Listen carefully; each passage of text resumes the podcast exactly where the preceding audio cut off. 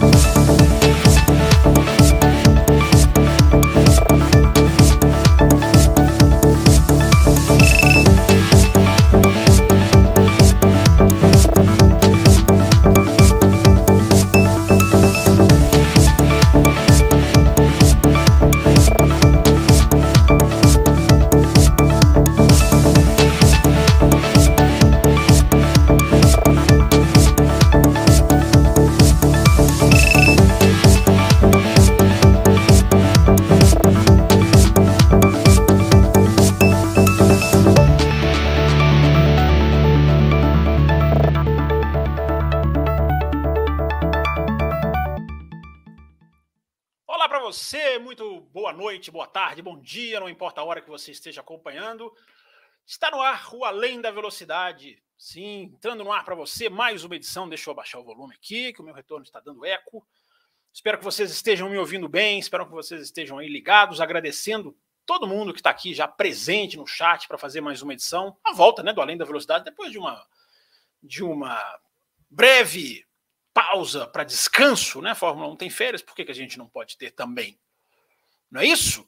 Mas nós estamos entrando no ar sempre, né, para levar para você jornalismo, opinião, análise, aqui nesse bloco de quinta-feira, que é o bloco que você já se acostumou, em que você faz a pauta, a gente bate o papo sobre o assunto que você mandar, que você pedir através do chat, através do super chat. É sempre muito legal estar tá batendo aqui um papo com vocês. Já tem gente aqui no chat que eu já vou dar um alô, e já tem gente afirmando que deixou o like, como o nosso grande Carlos Eduardo Ferreira, nosso patrocinador, já está aqui presente e sorridente aqui na foto, já deixou o like, façam como ele, deixem o like, já prestigiem o canal para que a gente possa ter cada vez mais ouvintes como vocês, né? Cada vez mais gente se juntando a nós e interagindo. Esse é um programa especial, né, que a gente vai falar não só do que vocês quiserem a respeito de Fórmula 1 2022, Grande Prêmio da Bélgica, Grande Prêmio que é a 14 etapa do campeonato, que tem aí muita coisa de bastidores, né? Demissão do Daniel Ricardo. É... E a gente tem muita coisa para falar, mas evidentemente esse também é um programa, como vocês puderam já perceber na nossa introdução, introdução mais, digamos, rebuscada hoje, né? Com algumas imagens aí de Spa. Hoje a gente vai mostrar um pouquinho do que, que é viajar até Spa-Francorchamps, do que, que é acompanhar uma corrida de perto nessa pista, que é uma das pistas mais místicas da Fórmula 1. Eu separei aqui uma cerca de 50 imagens, eu vou passar rapidinho daqui a pouco. Eu tenho mais de 500 fotos, eu percebi, eu não sabia que eu tinha tantas, mas enfim, foram várias viagens até a pista, cinco vezes lá. Mas eu fiz aqui uma filtragem, vou tentar levar para vocês aqui algumas das fotos legais para a gente contar um pouquinho, né? Contar um pouquinho de história, mostrar um pouquinho para quem quer ir um dia, para quem sonha aí, para quem sonha tá lá, para quem já foi ou para quem simplesmente quer saber, gosta de ver o outro lado. Todas com imagens, assim como esse vídeo de introdução, né? Todos com imagens feitas por esse humilde jornalista que aqui está para entrar no ar em mais um além da velocidade, já com a garganta seca, já pedindo aquela pausa para o líquido.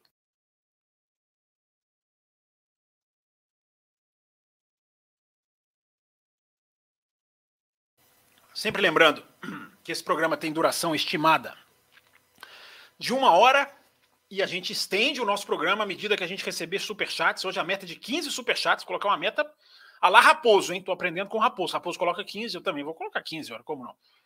Não é isso? Porque vocês normalmente batem a meta. E se a gente bater a meta de superchats, de 15 superchats, uh, a gente fica aí mais meia hora, a gente estende mais um pouquinho, mais 30 minutos para bloquear, para bloquear, para responder, bloquear quem merecer, né? Para responder perguntas e tem sempre os acréscimos, né? Tem sempre o juiz, dá sempre aqueles acréscimos, sempre aquele aquele período extra. Deixa eu chamar aqui nas nossas redes sociais aqui para quem está navegando de bobeira.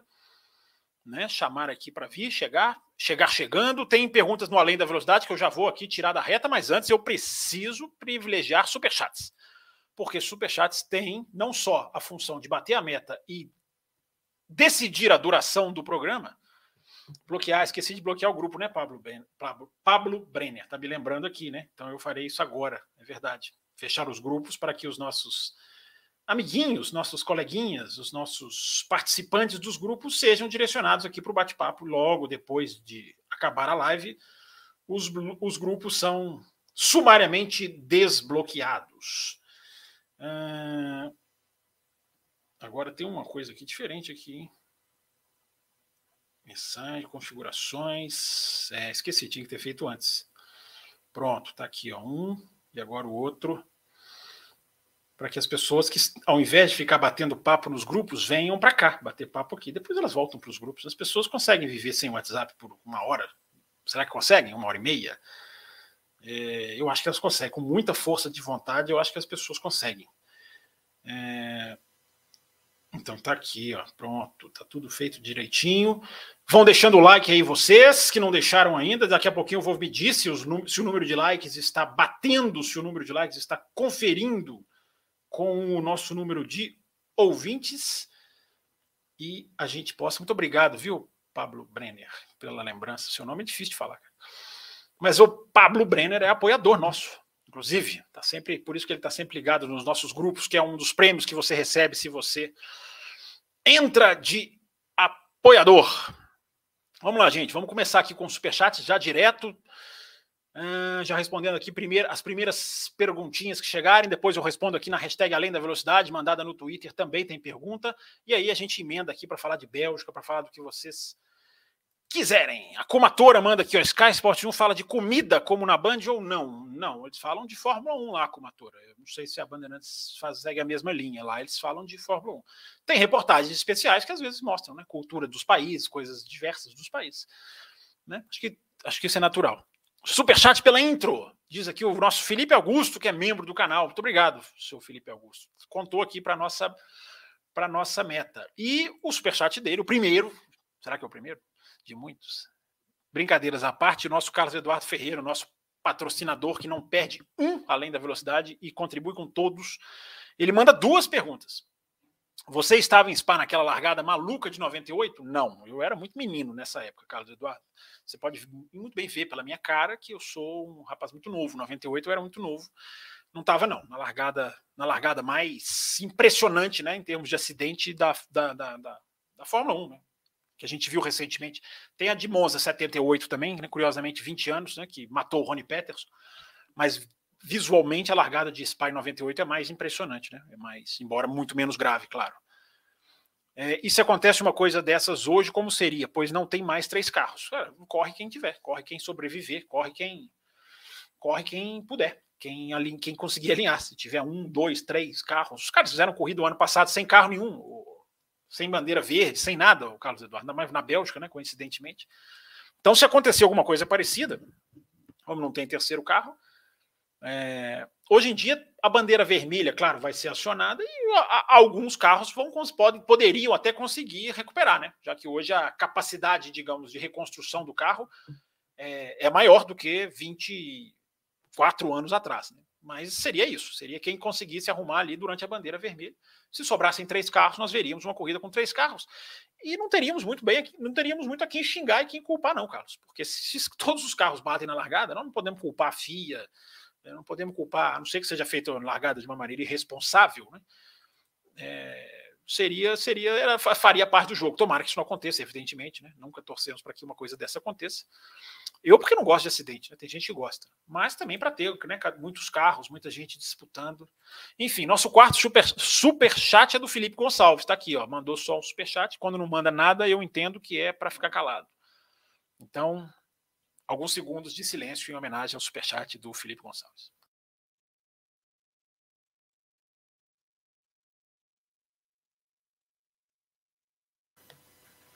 Foi uma pausa para água, tá? Para quem está no áudio.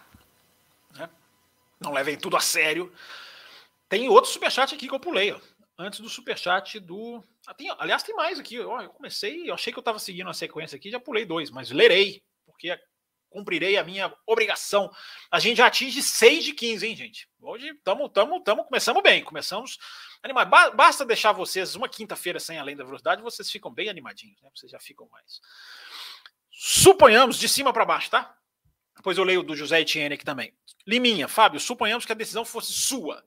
Em qual equipe você colocaria o Drogovic? Se a decisão fosse minha, é, colocaria. Eu tenho que seguir a, a, eu tenho que seguir a dança, a, a, as cadeiras vagas que estão atuais, ou Liminha, ou eu posso escolher qualquer cadeira de qualquer equipe, ou não, eu tenho que escolher alguma das equipes que estejam com um lugar vago. Enquanto você completa, pode ser sem superchat aqui no, no, no nosso chat, eu respondo o José Etienne. Você acha essa pista mais favorável à Red Bull ou a Ferrari está de igual para igual? Pois é, José Etienne, é uma pergunta que muita gente tem feito. Né? É, se a gente fosse analisar e quem acompanha o café, quem acompanha o Além da Velocidade, tem me visto falar muito sobre isso, né? sobre os critérios para se analisar, para se fazer qualquer previsão nesse ano de 2022. Fosse tudo normal, José Etienne, a gente poderia, poderia falar que as retas longas e alta velocidade da pista poderiam favorecer a Red Bull. Mas isso é um detalhe entre vários que vão fazer a diferença. Se tudo correr normal, certinho, e as corridas não são normais e certinhas, as de 2022 não são normais e certinhas, é, isso aqui pode ser uma, um detalhe que, que vira um detalhe que não faz diferença nenhuma. Por que, José Etienne? É, a gente está vivendo em 2022 carros que estão sendo ainda decifrados pelas equipes. Né? A gente não vive em 2022 o que a gente viveu em 21, em 20, em 19, em 18 carros totalmente dominados pelas equipes, que as equipes sabiam, se eu mexer aqui, o meu resultado vai ser, se eu fizer A, o meu resultado vai ser B, se eu fizer B, o meu resultado vai ser C. Mas se eu fizer B com um grauzinho aqui, vai ser C com um grauzinho ali. Era tudo absolutamente mexia aqui, acertava aqui. Não é assim mais. Ainda não é assim. As equipes estão ainda aprendendo os seus carros, porque hoje elas não testam como testavam, porque hoje elas têm limite de túnel de vento, porque hoje elas têm limite de CFD, que é o computador que faz a, o desenvolvimento dos carros. Então, quando você soma isso, José Etienne, a essa hiperimprevisibilidade do pneu, que já existia em 21, em 20, enfim.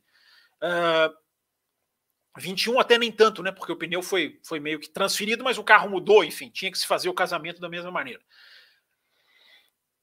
Isso já existia há alguns anos. Só que casar isso do pneu com o desconhecimento do carro, é por isso que a gente tem visto cada final de semana acontece uma coisa diferente. Uma pista que era favorável à Ferrari, a Red Bull vai lá e ganha. Uma pista que era favorável à Red Bull, a Ferrari vai lá e se não ganha, compete, é mais rápida, enfim, e, desenrola daquele jeito que a gente tem visto. A gente vê a Mercedes achar que vai super bem na, na antes, meu Deus, na, na França e não ir tão bem assim. E aí a Mercedes vai para a Hungria, sem nenhuma grande expectativa e faz o que faz. Briga na frente, faz a pole. Então, tudo isso, José Etienne, que eu estou te dizendo, é para responder a sua pergunta, afirmando que o fator da reta pode fazer diferença. Ou não, porque não é o principal. A gente está vendo, a gente está vendo muito essa questão da pista que suja, da pista que molha, e vai molhar a pista, né? Esse final de semana, tudo indica que a pista vai molhar. Tudo isso está sendo muito mais decisivo, José Etienne, do que o simples, a simples matemática. Essa favorece reta, essa favorece curva de baixa, essa favorece asa, essa não favorece asa. É, o jogo está sendo absolutamente imprevisível, o que é muito bom, José Etienne. Então é assim que eu respondo a sua pergunta. É tudo normal, certinho, todo mundo operando direitinho, pode ser que faça diferença. Mas tudo indica que vai ser mais um final de semana que você vai se adaptar a uma mudança de pista e aí tem a adaptação à mudança das regras, José Etienne, não se esqueça disso, a nova flexibiliza a nova não flexibilização né, das medidas, agora o endurecimento das medidas em relação ao assoalho, vamos ver se isso pesa ou não. Respondido, hein? o Liminha não completou aqui, não sei se ele mandou a mensagem dele foi embora, ele não completou aqui o superchat dele, se eu posso colocar o Drogovic em qualquer equipe que eu quiser, então vocês escolhem vão lá. Se o Liminha não respondeu, vamos lá. Vocês querem que eu coloque o Drogovic em qualquer equipe que eu quiser ou eu tenho que respeitar os assentos vagos? Enquanto isso, tem o superchat aqui do João Carlos Novaes, mandou aqui só para colaborar hoje. Valeu, Campos, colaborou, João Carlos. Colaborou, sete. Hein? Hoje é o último programa que não vai ter valor mínimo de superchat, tá, gente? Então hoje vocês vão vocês estão liberados. A partir da próxima quinta a gente vai colocar um valorzinho mínimo, porque superchat a gente precisa, né? A gente não pede superchat só porque a gente quer. É... Mas vamos lá, hoje está liberado. A gente tem um valor aqui de a meta de 15, já estamos com 7, já estamos com praticamente a metade. Vamos lá, vamos lá, que aí a gente estende mais meia hora, né, um pouquinho mais de 30 minutos, né? Que o Raposo não nos ouça. É...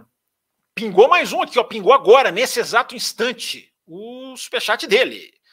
Né? Quando eu falar dele, vocês já sabem quem é, né? Carlos Eduardo Ferreira. Vi que a Red Bull desenvolveu um novo chassi mais leve. Dizem que é para deixá-los até 3 décimos mais rápido. Você sabe se alguma equipe está trabalhando nessa questão do peso?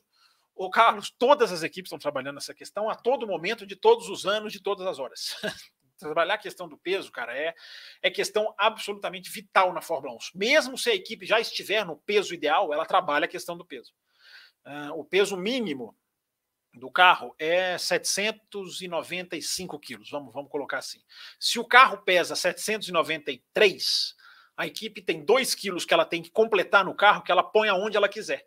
Que ela, com isso, ela faz a distribuição de peso do carro ser favorável a ela, e isso é fundamental para um carro ir bem. A distribuição de peso, centro de gravidade.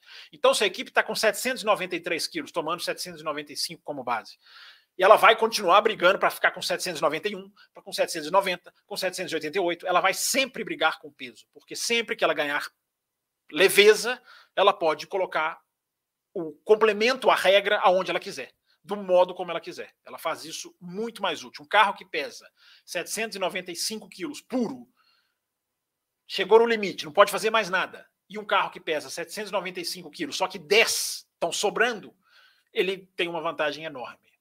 Entendeu, Carlos Eduardo Ferreira? Muito obrigado pelo seu super chat. É...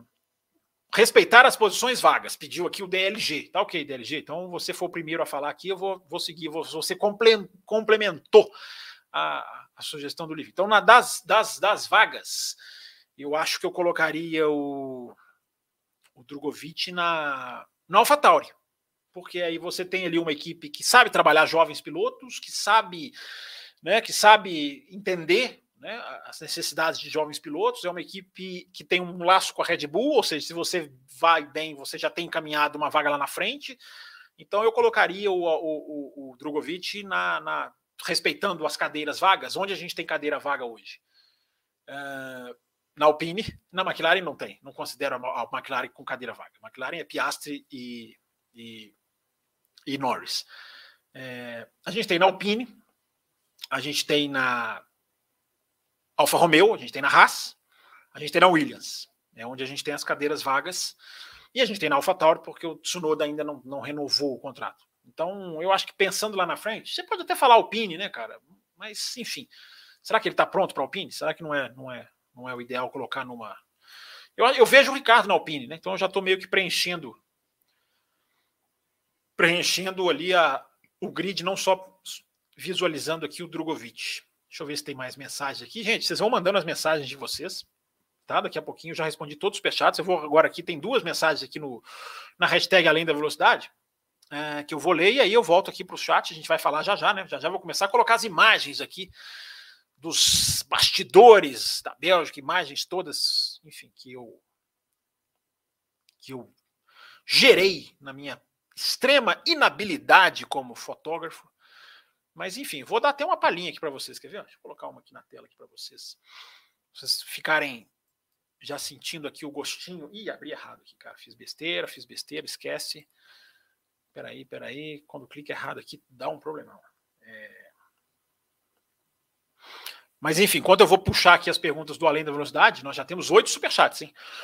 Enquanto eu vou puxar aqui as perguntas do Além da Velocidade, deixa eu aqui compartilhar imagens com vocês. Como, por exemplo, olha que imagem legal, cara. Olha que imagem legal aqui de Spa. Vou, vou até colocar a tela inteira. Deixa eu tirar aqui essa. Deixa eu tirar o banner e colocar a tela inteira, cara. Essa é uma das imagens que eu acho mais legais aqui da gente da gente começar, porque é uma imagem feita em cima da Rude virando para baixo, cara. Essa imagem aqui foi deu trabalho, viu? Vocês acham que é só chegar apontar? Não, tive que me equilibrar aqui em galhos e árvores. Enfim, deixa eu ver aqui, até se colocando a tela inteira fica melhor. Acho que sim, né? Se eu não fiz nenhuma confusão. Sumiu? Sumiu. Acho que sumiu, né? Subiu aí para vocês? Enfim, vamos batendo cabeça aqui, né? A gente vai batendo cabeça aqui E vai, agora voltou. Então daqui a pouquinho a gente vai mostrar imagens como essas aqui, algumas imagens de bastidores, para vocês terem uma noção de como é, né? De como é ir para a pista, de como é, de como são os ângulos, né? De uma das pistas mais cenográficas, né? Mais, digamos assim, paisagísticas. Voltou, obrigado, José Etienne. É, deu uma falhadinha aqui, mas a gente vai, a gente vai, a gente vai aprendendo. Indo aqui para a hashtag além da velocidade, quem mandou aqui foi o Plínio Rodrigues. O Plínio Rodrigues queria tanto fazer essa pergunta que ele mandou Uh, ele mandou na hashtag e no Além da Velocidade, no, no cafécomvelocidade.com.br. Ele mandou duas, dois lugares a mesma pergunta. Ele queria mesmo fazer a pergunta. Então tá aqui, Plínio Rodrigues, respondendo a sua pergunta. Ele pergunta aqui, Fábio, boa noite. Boa noite. Devido a esse baixo número de vagas na Fórmula 1, se você tivesse somente duas opções entre dar mais uma chance para Ricardo, Magnussen, Bottas e Alonso, ou dar uma primeira para De Vries, Piastri, Drogovic e Pocher, qual você escolheria? Plínio, eu não sei se eu não tinha visto a sua pergunta completa, eu tinha visto a hashtag apenas. Eu não, sei se eu entendi muito bem, cara. Se eu tenho duas opções entre todos esses que você falou aqui. Uh, não sei, cara, não sei o que você quis dizer, cara. Eu daria uma. Acho que o Piastri, eu já falei né, várias vezes aqui no nosso programa, o Piastri. Ele tem que correr de Fórmula 1, o Piastri fora da Fórmula 1 é, é uma das coisas mais é, não naturais que existem. Então, nessa lista sua aqui, eu colocaria o Piastri. Agora, eu não sei se você está dizendo assim, se eu tenho que escolher entre essas duas. Ou eu dou chance para os novos, ou eu dou chance para os. segunda chance para os mais velhos. Cada caso é um caso, Plínio. Cada caso é um caso. Eu acho que, por exemplo, você citou aqui Bottas. Cara, Bottas é um bom piloto, mas se saísse da Fórmula 1, acho que não, não, ninguém se comoveria. Magnussen também, né? Saiu da Fórmula 1, ninguém se comoveu, embora tenha voltado bem. Ricardo e Alonso, você cita aqui, são diferentes, né? O Alonso, para mim, tem muita coisa para dar ainda, e o Ricardo, eu vou falar sobre o Ricardo de uma maneira bem, fazer uma análise bem, bem mais aprofundada do Ricardo aqui ao longo do programa. É, e dos, dos, jovens que você colocou aqui também, Drogovic, Porcher, De Vries, cada um tem uma condição, cada um cada um tem um, tá num nível. Porcher pode ser que o Porcher encare mais um ano de Fórmula 2, é, numa boa, não seja tão maléfico para ele. Entendeu, Pleno? Então, acho que eu responderia a sua pergunta dessa, dessa maneira.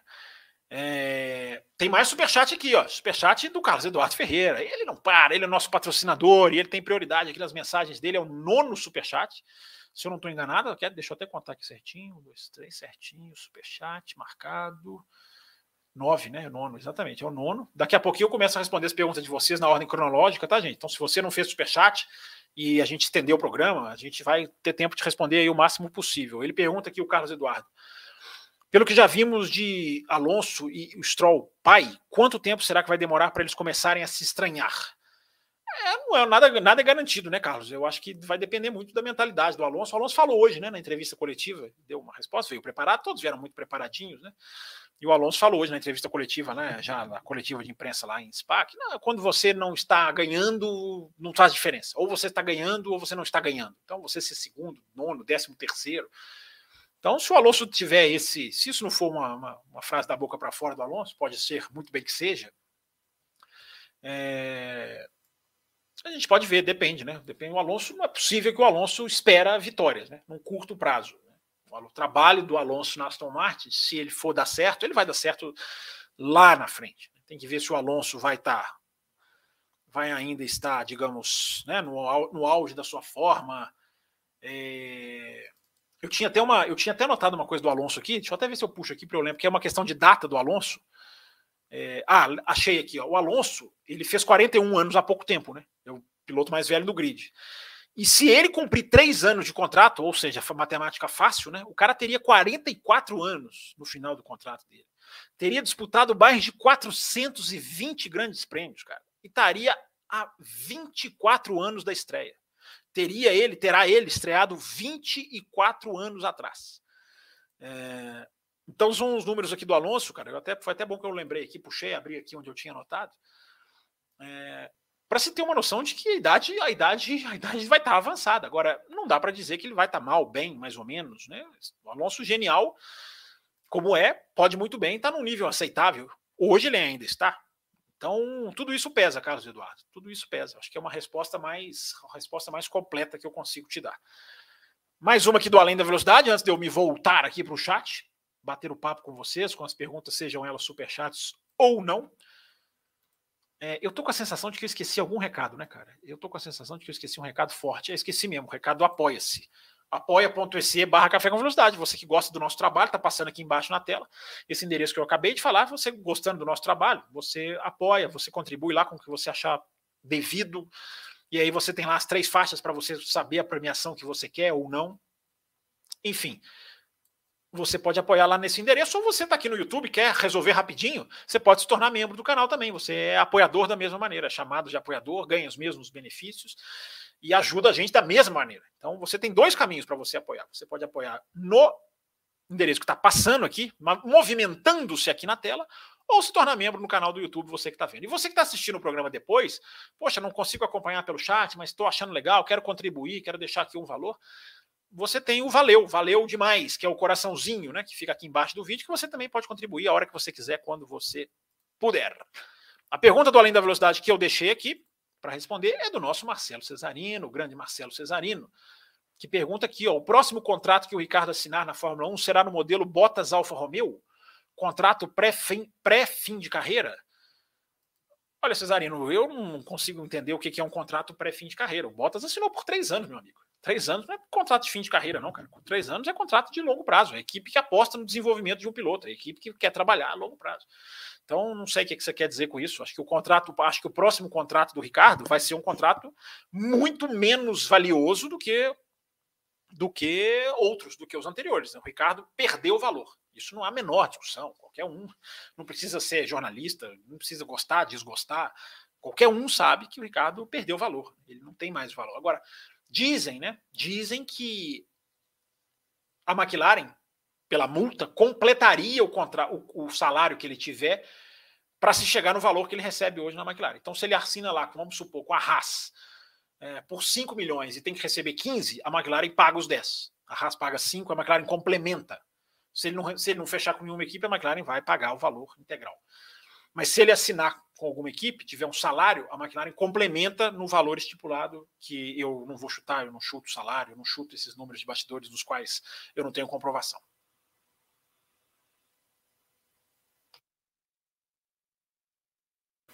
Já já imagens de Spa-Francorchamps, hein? Já já vamos contar um pouquinho do que é ir para Spa-Francorchamps, o que é se aventurar pela floresta das Ardennes atrás de uma corrida de Fórmula 1. O Liminha tá aqui, ele ouviu, ele mandou o superchat, ele ouviu, a boa escolha a Alfa. Eu preferiria a Haas. A Haas também é uma boa, acho que a Haas também é uma equipe em ascensão, né? Mas a Alfa Tauri, pensando ali na, na, no tipo de trabalho que ele pode ter, né? Não, não liguei o carregador, Hugo, esqueci, cara. Percebi aqui, faltava 30 segundos para entrar no ar, o vídeo já estava rolando. Não liguei, mas tá aqui, tá bem pertinho aqui, ó. Hoje não, não, não tá. Não vai dar muito problema, não. Deixa eu ver se tem mais alguma aqui na hashtag, além da velocidade. O Cesarino tinha mandado duas. Por que, que só está aparecendo uma para mim? Tem outra. É, tem uma. Ah, Cesarino, você escreveu além da velocidade errado, tá? Você comeu uma letra. Eu achei aqui a sua mensagem porque você colocou como resposta ao meu tweet. As novas regras impostas a partir dessa corrida terão efetividade? E se afetarem alguma equipe de ponta, será que não vai ter virada de mesa? Não existe virada de mesa, Cesarino. Nós não estamos falando de futebol, não, cara. Nós estamos falando de Fórmula 1. Existe virada de mesa. As regras são regras. A regra vai mudar o jogo ou não, a regra está imposta, está lá. É... Agora, se vai ter alguma efetividade ou não, Cesarino, você pergunta uma futurologia técnica. Né? Futurologia, você já sabe que eu não respondo. Futurologia técnica, então, meu amigo. Como que eu vou precisar para você se vai ter efeito ou não? Cara, a gente vai, vai assistir e vai acompanhar. Não dá para dizer, cara. Já, já citei aqui no ano passado, quando enrijeceram a asa traseira, a flexibilidade da. A, enrijeceram a medida da flexibilidade, tem que se falar direitinho. Enrijeceram a medida. O modo como mediam passou a ser mais forte. Tem que falar isso para as pessoas não acharem que a regra foi mudada durante o jogo, porque não foi. Mas passaram a, a verificar com um rigor maior, mas a regra continuava sendo a mesma. É, quando aconteceu aquilo, a asa da Red Bull que era visível, a gente tinha os vídeos que mostravam a asa da Red Bull flexionando. E a Red Bull não sentiu, a Red Bull conseguiu driblar aquilo. Quem garante que os caras não vão conseguir driblar? Quem garante que os caras não vão perder 0,05? E nós não vamos conseguir medir isso nunca. Então, Cesarino, vamos assistir o Grande Prêmio da Bélgica e ver se há uma grande diferença de performance ou se as equipes vão driblar isso aí. Eu acredito que as mudanças de 2023, falei sobre isso aqui na, na segunda-feira, as medidas de 2023 são bem mais severas. É, essas são bem mais severas. Essas podem causar algum impacto e a gente também Só vai saber no, com os carros na pista, até porque a gente não está vendo o projeto de 2023 como está andando de cada uma.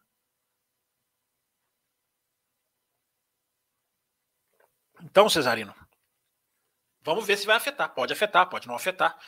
Pode afetar uma mais do que a outra, pode não afetar uma tanto, enfim. Vamos ver o que vai acontecer aí, cara. É... Fechado aqui o além da velocidade, as perguntinhas do além da velocidade. É... Já estamos com meia hora de programa, hein? já estamos chegando na metade do tempo regulamentar. Então, daqui a pouquinho eu já vou entrar na questão aqui da Bélgica, tá, gente? Já vou entrar aqui na, nas imagens, mostrar para vocês um pouquinho dos bastidores. É... Vamos lá, vamos subir aqui, pegar as mensagens lá do começo da edição. Vão mandando aí as perguntas de vocês, porque se acaba a pergunta, acaba o programa também. É... Deixa eu ver aqui como que a gente está de like. Deixa eu ver se eu consigo ver aqui como a gente está de like. Vamos ver, vamos ver, vamos ver. Não estou conseguindo abrir, vocês estão com sorte, mas vocês, enfim, já vão deixando o like de vocês aí para a gente, enfim, para a gente ganhar aqui moral com o YouTube. Não consigo ver, então não vou ficar perdendo muito tempo, não. É... Daqui a pouquinho eu tento de novo aqui. Não está aparecendo para mim. Mensagens, vamos lá, as mensagens lá de trás. É... O Gorru, né, que nosso Hugo, nosso apoiador, manda aqui, como sempre, melhor conteúdo de Fórmula 1, respeito pelo trabalho, obrigado, Hugo, obrigado pelo seu apoio, inclusive, você é apoiador nosso, você nos ajuda a estar aqui. É... Ele coloca aqui, minha bola de cristal diz que Piastri é piloto McLaren. Qual é seu palpite, já que o senhor já frisou que não tem bola de cristal? É, aí não é bola de cristal, né, Hugo? É, o, o Gorru chama Hugo, tá, gente? Só pra vocês não acharem que eu estou chutando aqui. É, aliás, dele também não seria grande chute, né? Entre nós. É, não é questão muito de bola de cristal e não, é questão de informação, né, cara? Se as, se as informações né, amplamente divulgadas estiverem corretas, vai pender para a McLaren. Né? Se a Renault perdeu o prazo com o Piastri, dançou. Se a Renault tinha o contrato como piloto da academia, né? a gente já falou sobre isso aqui no café. O Alpine, o, o, o Piastri teria, teria assinado com a academia de pilotos, não o contrato com a equipe de Fórmula 1 e a, e a CRB, né? A, a, o escritório de reconhecimento de contratos em inglês, ele reconhece só contratos que estão com as equipes efetivas de Fórmula 1, piloto contratado da equipe de Fórmula 1, como reserva ou como titular. Se a Alpine não tinha esse contrato, ela vai perder, ela, vai, ela pode ganhar dinheiro da McLaren. Pô, esse cara era do meu piloto, era do meu programa de desenvolvimento. Há uma enorme chance disso acontecer. A McLaren tem que pagar alguma coisa, mas a McLaren não é impedida de, de alinhar o Piastri. Por isso que eu já falei, para mim, isso aí já está mais do que já está mais do que mais do que definido. É, e aí depois fica a questão da Alpine, né? Bora terminar essa temporada 2022. Marcelo Davi diz aqui: é, Marcelo, a gente começa nesse final de semana uma maratona de nove corridas em 12 finais de semana, né? Seriam dez. Se não fosse. Se não fosse. A, se não fosse o cancelamento do Grande Prêmio da Rússia, né? Seriam 10 corridas em 12 finais de semana. Uma loucura, né? 9 em 12 a gente vai ter. É, mas ainda assim é, é forte, né? Ainda assim é puxado. Então vamos lá. Por isso, por isso uma paradinha de agosto cai bem, né, gente? Tem superchat aqui. Opa, vamos lá, vamos lá. Deixa eu ver se chegou aqui. É... Chegou, chegaram dois. Hein? Será que nós vamos bater a meta? O tempo urge, gente. O tempo passa, o tempo não para, dizia Cazuza. Como gosta de lembrar o Raposo. Luiz Fernando, pausa para o líquido misterioso. É, isso aí. O líquido é misterioso porque né, a gente tem aqui um, sempre uma maneira aqui de, de refrescar e de, enfim, de ficar, de relaxar aqui, né? Então, cada dia é uma coisa. Hoje, por exemplo, né, ninguém vai saber. Uh, obrigado pela sua, pelo seu superchat, Luiz Fernando. E o Carlos Eduardo manda aqui um superchat. Eu tenho curiosidade de saber por que a Fórmula 1 não usa a reta antes da Ruge como reta de largada barra chegada. Você sabe o motivo? O, o Carlos Eduardo, boa pergunta, legal sua pergunta. É...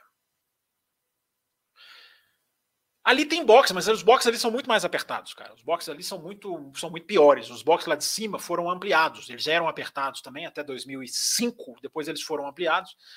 E, e aquela reta é muito mais estreita. Né? A, re... a, largura da reta, a reta lá em cima, onde eles largam hoje, ela é mais curta de tamanho, mas ela é mais, ela é mais larga.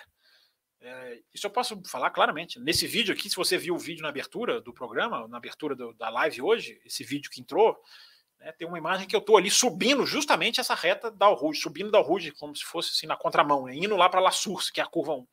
E ali é muito estreito, muito estreito. Ali que os carros bateram, né? A própria pergunta de 98 que você fez foi ali que os carros bateram. Então existe essa questão de segurança e existe o box muito mais conveniente lá em cima. Né? E também, até por conveniência, Carlos, uh, esses boxes da descida são usados pela. Tem uma foto que eu vou mostrar para vocês daqui a pouquinho. Esses boxes são usados pela, pela GP2, GP, Fórmula 3, enfim, hoje Fórmula 2, né? GP2 na época que eu fui. É, mas Fórmula 2, Fórmula 3, então esses, esse box da descida ele já tem um uso. É... Deixa eu ver aqui se eu abrir direitinho. Abrir. Já já vou compartilhar aqui as imagens com vocês, tá, gente? Porque nós já temos 35 minutos de live. E não batemos a meta, não. Estamos ainda. Hum, estamos ainda caminhando, mas vamos lá, vou respondendo as perguntas aqui. É, eu tinha parado na pergunta do Hugo, né? A mensagem do Marcelo, o Reginaldo falando aqui já deixou o like. É isso aí. Charles Câmara está aqui, grande Charles Câmara. Muito bom tê-lo aqui, meu caro. Boa noite, diz ele. Uma questão: a negativa das equipes em aceitar novos times, além da divisão do bolo, também pode ser para obrigar quem queira entrar a comprar uma equipe atual por uma fortuna, é, é tudo um laço, né, o Charles? É tudo é tudo é tudo uma rede de interesses que os caras têm. Né? A divisão do bolo é um, um dos motivos. Ah, né, a gente está vendo, né, Charles Câmara e ouvinte do café, a gente está vendo, né, a Fórmula 1 está aí na beira de receber duas novas montadoras, duas novas fabricantes, e não vai aumentar uma cadeira no grid. Isso não é coincidência. Isso não é, isso é desenhado, isso é de propósito. Né? E tem gente que bate palma ainda, tem gente que acha que está certo ainda. Porque as equipes não querem perder, Charles Câmara, uh, poder político. A Andretti, ela é filiada, ela está filiada com a Renault. Então a Mercedes e a Ferrari não querem perder voto. Os caras não querem perder um voto. Os caras não querem ter um. Politicamente, eles ficam mais fracos. A rede de influência deles fica menor. Né? Hoje é muito grande a, a, das duas. Elas têm seus filhotes, a sua equipe tem seus filhotes, e os filhotes votam em tudo que elas mandarem. Então a gente acabou de ter votação sobre aumentar o limite de orçamento. Eu já falei isso aqui várias vezes, mas tem muita gente chegando, né? A gente teve votação sobre aumentar o limite de orçamento ou não. Nove votaram para aumentar. Só a Renault, isso é uma informação que não é confirmada, mas é uma informação que eu acredito. Só a Renault votou não. As outras todas votaram sim. A Alfa Romeo votou para aumentar. Abaixo. A Haas votou para aumentar, está abaixo. A Williams votou para aumentar. Por quê? Porque isso é o jogo político abjeto. O jogo político. É, é, é, o jogo político pequeno, rasteiro, sujo, eu diria até. Sujo, porque depõe contra o esporte. Né? Não estão fazendo nada ilegal, mas é uma rede de influência né, que, que vai danificando o esporte. E aí um, um quer entrar, eles não querem que entre. Eles não querem que entram que aconteceu com a Audi com a Porsche. Na hora, na hora que a Honda saiu, o desespero bateu. Chamaram eles para sentar. Agora ficaram ricos de novo, a Fórmula 1 ficou no, ápice, agora já tentaram ao máximo atrapalhar e conseguiram atrapalhar muito Audi e Porsche. Atrapalharam demais. Atrapalharam oito meses, atrasaram oito meses. É, então é tudo isso, Charles, tudo isso, cara. É, é, essa sujeira que, que há quem, repito, há quem, há quem aplauda. Há quem não entenda, há quem seja ingênuo e há quem saiba e bata palma. É, aqui não. Aqui não batemos palma para isso, não, cara. Aqui a gente defende o esporte. Você sabe muito bem disso. E eu, como eu falei, obrigado pela sua participação aqui, Charles. Manda mais pergunta aí, cara. Suas perguntas são legais. É... Boa noite a todos, diz aqui o Felipe Augusto. O Jonathan Carlos tá rindo aqui. Tá rindo de quê, rapaz? Enfim, brincadeira, eu tô brincando. É... Felipe Augusto aqui, ó, história sobre Spa e o desfecho, agora oficialmente confirmado do Ricardo. O programa promete, é isso aí. Está prometendo, já tá, já tá, já estamos caminhando já para os últimos os últimos metros já daqui a pouco, hein? A hora tá voando, cara. É, eu estou atrasado aqui nas mensagens, deixa eu correr. É... O José Etienne gostou aqui da introdução que foi feita no programa hoje. É... É, como a Tura está aqui falando de transmissão. A Larissa Nobre, nossa apoiadora, está aqui também. Legal. Gostou da intro também. Ela manda aqui uma pergunta. Com Max e Charles largando no fim do grid, acha que Mercedes terá uma chance alta de vitória? Ou será que com uma boa estratégia dá tempo deles escalarem o grid e disputarem o pódio? É, o Max escalou né, na Hungria. Depende muito de como vai ser, né, Larissa? Depende de como vai ser o desenvolvimento da corrida. Né? Primeiro que não tem nenhuma confirmação, pelo menos não que eu saiba, né, de que esses caras vão largar do fim do grid. Né? A Ferrari tem muita chance de trocar motor, precisa, está na hora. A Red Bull. É... A Red Bull teve um problema, né? Teve que trocar, se não me engano, na Hungria, também teria que levar a punição, mas a punição da Ferrari eu acho que já é diferente. Ela trocar só o motor, ela já perde 5, porque é a segunda punição. A Red Bull perderia 10. Então vai depender. Vamos ver como que esse jogo de xadrez, quantas unidades da, da, da, quantas unidades da UP, da unidade de potência, vão ser trocadas. Enfim, é muito, é muito difícil responder sua pergunta, Larissa. É, Chance de escalar tem, Ferrari, principalmente Red Bull tem, que são mais carros que as outras. Agora vai depender, vai depender de se a corrida vai ter safety car, não vai ter, vai ter parada, não vai ter, vai ter algum problema, não vai ter, vai ter safety car virtual. Enfim, é... deixem o like, pede aqui o, o nosso Carlos Eduardo. Opa, peraí, piscou para mim aqui superchat? Deixa eu ver aqui, piscou, piscou superchat, vamos lá. E é dele, é dele, do Carlos Eduardo, ora bolas. Uh, idas para Spa, trabalho ou a passeio? Qual seria o valor aproximado de um final de semana na Bélgica? O, as duas coisas, eu juntei passeio com trabalho, ô Carlos, e valor aproximado, cara, não, não, não vou falar, cara, porque não adianta. Cada viagem é de um jeito, cada um vai fazer um esquema, cada, cada você tem várias opções de estadia, de transporte, de duração da viagem. Então, cara, não existe, não existe um custo de viagem fixo. Se tivesse, eu falava aqui, problema nenhum. Mas para não dar uma formação que de repente o cara vai lá tentar um dia e ver que não tem nada a ver, cada, cada viagem é um. Depende do esquema, cara. Como você vai? Você vai ficar em barraca? É um valor. Vai ficar em hotel? Vai ficar em Bruxelas, como eu fiquei, do outro lado do país? Né? É, é, outro, é outro valor. Então, enfim. É, difícil falar em custos. Cara, se um dia alguém tiver indo para a Bélgica, tiver dúvida, olha, vou fazer isso aqui, vou ficar aqui, tá bom, tá ruim, posso dar uma, uma ajuda, uma referência. É, embora os valores são bem diferentes, né? É, hoje em dia. É, a última corrida que eu fui para Spa foi em 2016, né? então já são aí seis anos, né? Já tem uma variaçãozinha na moeda. Mas enfim, cara, é difícil, muito difícil precisar valor, o, o, o Carlos Eduardo. Obrigado aqui pelo seu pelo seu superchat. Faltam dois, hein? Dois a gente estende. Deixa eu seguir aqui, hein? Deixa eu seguir aqui as perguntas. Onde foi que eu parei? Parei aqui no Deixem um Like, do nosso Carlos Eduardo, nosso patrocinador. É,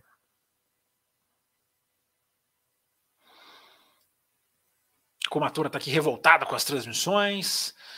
O Pablo Brenner está aqui. Se puder comentar um pouco sobre as suas idas ao GP de Spa, como fez em Silvio, seria show. Vou fazer isso já já, Pablo, com as imagens aqui. Vou ficar aqui uns 10, 15 minutos no mínimo aqui para a gente mostrar aqui, tentar passar as imagens rapidinho aqui, mostrar, não, contar umas, contar umas historinhas, mostrar mais ou menos onde são, como foram né, as, as imagens. Mas é isso aí, Pablo. Fica ligado que o programa hoje é isso aí, é bastidores de Spa. Já já, deixa eu só dar uma adiantadinha nas perguntas aqui para depois né, não ficar correndo muito atrás. É... Como a Tora fala aqui, ó, Ricardo certamente irá para o Williams devido à sua readaptação desvalorizada. Será que vai para o Williams ou Kumatora? Eu acho que a Alpine é um destino muito, muito plausível de se, de se, de se calcular. É... Teremos fotos exclusivas de Spa hoje? Pergunta aqui o nosso Leandro Fen. Teremos, Leandro. Teremos hoje sim fotos exclusivas de Spa, imagens aqui tiradas por esse que vos fala. Já já estou colocando aqui, estou abrindo, tá, gente? Enquanto eu estou falando aqui, estou abrindo aqui um, um programinha para passar rapidinho. Vamos, vamos falar disso já já. Só, só preciso saber aqui dessa questão aqui da, do tempo, mas eu já vou entrar no assunto. É, Jorge Barbosa pergunta aqui, ó. Domenicali deu com a porta na cara da Andretti. Foi essa a minha impressão? Isso mesmo? É, o, o Jorge, não, sua impressão não está errada, não. O Domenicali ele é um peão nessa história. Né? Ele é um peão. A Liberty é nada mais do que uma, uma coadjuvante nessa história, quando não era para ser. Poderia ter se colocado lá atrás contratualmente numa posição de não ser. Mas é. Né? Quem está ferrando o Andretti são as equipes e a FIA. Né? Quem ferrou, quem demorou, não vou falar ferrou, porque acho que vai dar tudo certo em Audi e Porsche, mas quem participou da demora foi a FIA. Né? Esse, esse, esse, esse Mohamed Ben Sulayem é um, é um péssimo presidente da FIA. A gente já pode falar. O cara tem oito meses, ele é um péssimo presidente da FIA. Ele é uma, ele, a administração dele é, é horrorosa, porque já é uma administração refém. Já é uma administração que joga o jogo das equipes. Já é uma administração de interesses, já é uma administração arcaica, atrasada, é, até na mentalidade, né, até pelas críticas que ele fez a Vettel e, e, e, e Hamilton, né, o ativismo deles. Então, com oito meses, a gente já pode afirmar: esse, esse Ben Sulaim é um lixo. Lixo como presidente da FIA. Um lixo. Como foi Gentod, um lixo. porque são pessoas que estão jogando contra o automobilismo em favor de interesses. Então, o presidente da FIA que joga contra o interesse da, da, do, do esporte em favor de interesses financeiros, ele é um lixo. Não existe outra definição. Lixo. Esse Solayen. Lixo. É... E esses caras vão tirar Andretti. Eles vão tirar Andretti. O Domenicali, você perguntou o Domenicali, o Domenicali ele é um peão, coitado. Ele é um peão. Ele evidentemente a Liberty queria mais equipes. Evidentemente a Liberty queria mais equipes. Mas a Liberty se acovardou. A Liberty ela não soube pôr na mão dela o poder quando ela renegociou o pacto da Concórdia, Concórdia em plena pandemia, em plena explosão do vírus, quando ela podia muito bem dizer: eu vou segurar isso aqui. Vocês não têm essa barganha porque eu vou segurar vocês. Não sei nem se vocês vão continuar. Né? Dois anos atrás, que parecem 20, né? porque a virada financeira é, é, é, é, total, né? a popularização da 1 por trabalho da Liberty, né? não é de graça, evidentemente, mas a Liberty perdeu essa chance. Então a Liberty hoje, os mecanismos do Eccleston continuam lá. Quem plantou essa sementinha é o Eccleston, outro lixo. Mas os mecanismos dele continuam lá. A Liberty poderia ter tirado esse mecanismo, poderia ter feito o que faz a MotoGP. Né? Que aliás apareceu um sujeito aqui dizendo a MotoGP não é nada, não vale nada. Assim, a, a empáfia, a soberba de alguns comentários me. Não estou falando que a pessoa é, não, mas a soberba do comentário é, é, é chocante. Né? A, a MotoGP, brinquei aqui na segunda-feira, brinquei não, né? Contei falando sério. A MotoGP decidiu que vai fazer sprint todas as corridas no ano que vem. Isso é certo, isso é errado, isso é outra história. Precisa ser assim. A Fórmula 1 tem que fazer sprint em todas? É claro que não. O ponto é que a MotoGP vai lá e faz o que é melhor para ela. A MotoGP passou pelo que a Fórmula 1 passa. A Fórmula 1 passou, a MotoGP passou por uma ameaça forte de saída de Honda e Yamaha. E a MotoGP peitou essas duas. Encheu o grid de motos mais simples e mostrou para a Honda e Yamaha que se elas quisessem sair, a porta da rua era a serventia da casa. A Honda e Yamaha ficaram pianinhas. Não pagaram o blefe. Não pagaram o blefe. O que, que aconteceu com a MotoGP? Deu uma virada técnica, padronizou central eletrônica, teve nove vencedores diferentes nas nove primeiras corridas do ano. Era um show, um espetáculo. Hoje caiu, precisa trabalhar muito a qualidade das provas, mas na época deu certo. Por quê? Porque a MotoGP decidiu que era melhor para ela. A Fórmula 1 não decide o que é melhor para ela. A Fórmula 1 decide o que é melhor para o bolso do Toto Wolff, do Christian Horner, do Binotto. É, é, essa é a meta desses caras. Esses caras. A meta desses caras é assim: ó, meu bolso primeiro. Depois a gente vê o que dá para a gente fazer. E a Liberty joga esse jogo.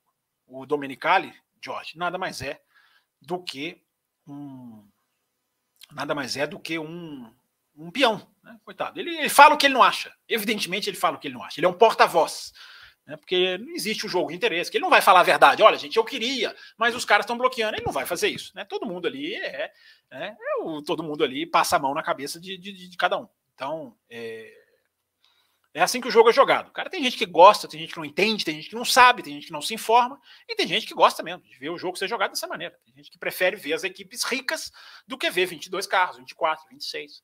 Enfim, eu, como jornalista, eu acho que a função né, do jornalista, do jornalismo, é primar o bem do esporte. Vocês acham que eu defendo o Andretti porque eu gosto do Andretti? Eu torço para Andretti? Não, cara, porque Andretti podia ser a Prema, podia ser a, a qualquer uma, cara. Podia ser uma equipe de fundo de pelotão da GP2. Quer entrar, cara? Tem que entrar. Andretti deveria, a Fórmula 1 deveria estar tá puxando Andretti pelo braço. Venha. Não, a gente, a gente derruba regras para vocês entrarem. Fazendo toda a verificação financeira, as garantias, tudo isso, ninguém, ninguém defende não fazer isso, só quem é louco. Vá lá, exija as garantias do grupo, exija, faça contratos com multas rigorosíssimas, caso não, não cumpridas, mas traz o cara, traz os caras. Né? Mas não, estamos aí, Fórmula 1 recebendo duas montadoras, duas montadoras, o que é uma excelente notícia, e não aumentando uma cadeira. A Fórmula 1 vai receber duas fabricantes de motor e conseguir a excepcional façanha de não crescer uma cadeira, nenhuma cadeira no grid. Sob a anuência da imprensa passiva, jornalismo aceitação, que não é praticado aqui. Aqui não tem jornalismo aceitação. É, falta um superchat para a gente bater a meta, porque o Heitor Hering mandou o superchat dele aqui. Ó. Obrigado, Heitor. Valeu, cara, pela sua mensagem, valeu pelo seu superchat. Banimento do DRS Track Limits e retorno da disputa de fabricantes de pneus. Um sonho? Uh, vamos lá. Uh, banir Track Limits eu acho um sonho. E, e, e eu to, espero, tomara que seja, tomara que continue sendo um sonho, Heitor. Porque né, existe Track Limits e Track Limits. Eu não sei qual que você está falando. Track Limits de qualifying ele para mim é absolutamente necessário, concordo e tem que ser feito. Agora, o track limits, aquele que impede ultrapassagens de maneira é, burra, né, de maneira improdutiva, não sei se é isso que você está falando, e essa é outra história. É, mas os track limits vão continuar sendo cada vez mais impostos, cara. Depois do que o Michael Masi né, é, é, executou em Abu Dhabi, a FIA vai ser mais apegada às regras dela. Ela quer mudar essa questão, hum, mas a gente interpreta a regra assim, o assado, que é a imagem que ficou do Michael Masi. Né, que errou tentando fazer o esporte, eu sempre digo, mas errou. É... Banimento do DRS é um sonho que não é tão distante, eu acho que é plausível, lá na frente. Né? Todo mundo com o um mínimo de bom senso sabe que não é, não é para esse negócio ficar para sempre. Alguns acham que é normal, alguns gostam, enfim. Mas com um pouquinho de bom senso não dá para aceitar, ou dá para mexer. Então, banimento, não sei, mas dá para mexer. Agora, eu acho que o banimento lá na frente vai acontecer, esse é um palpite meu. E retorno da disputa de fabricantes de pneus. Cara, esse aí, toma, deita na cama, pega uma coberta, ajeita o travesseirinho, põe musiquinha de, dança, de ninar, de dançar, de ninar, porque essa aí, Heitor, essa é sonho. Essa é sonho distante. Tem um filme que chama assim? Sonho distante. Essa é, fabrica, disputa de fabricante de pneus num, num futuro próximo não vai acontecer, cara. Não vai, porque mudaria totalmente o funcionamento das corridas, a dinâmica, enfim.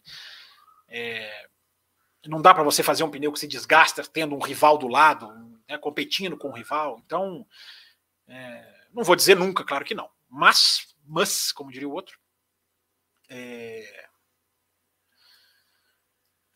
não vai acontecer tão cedo.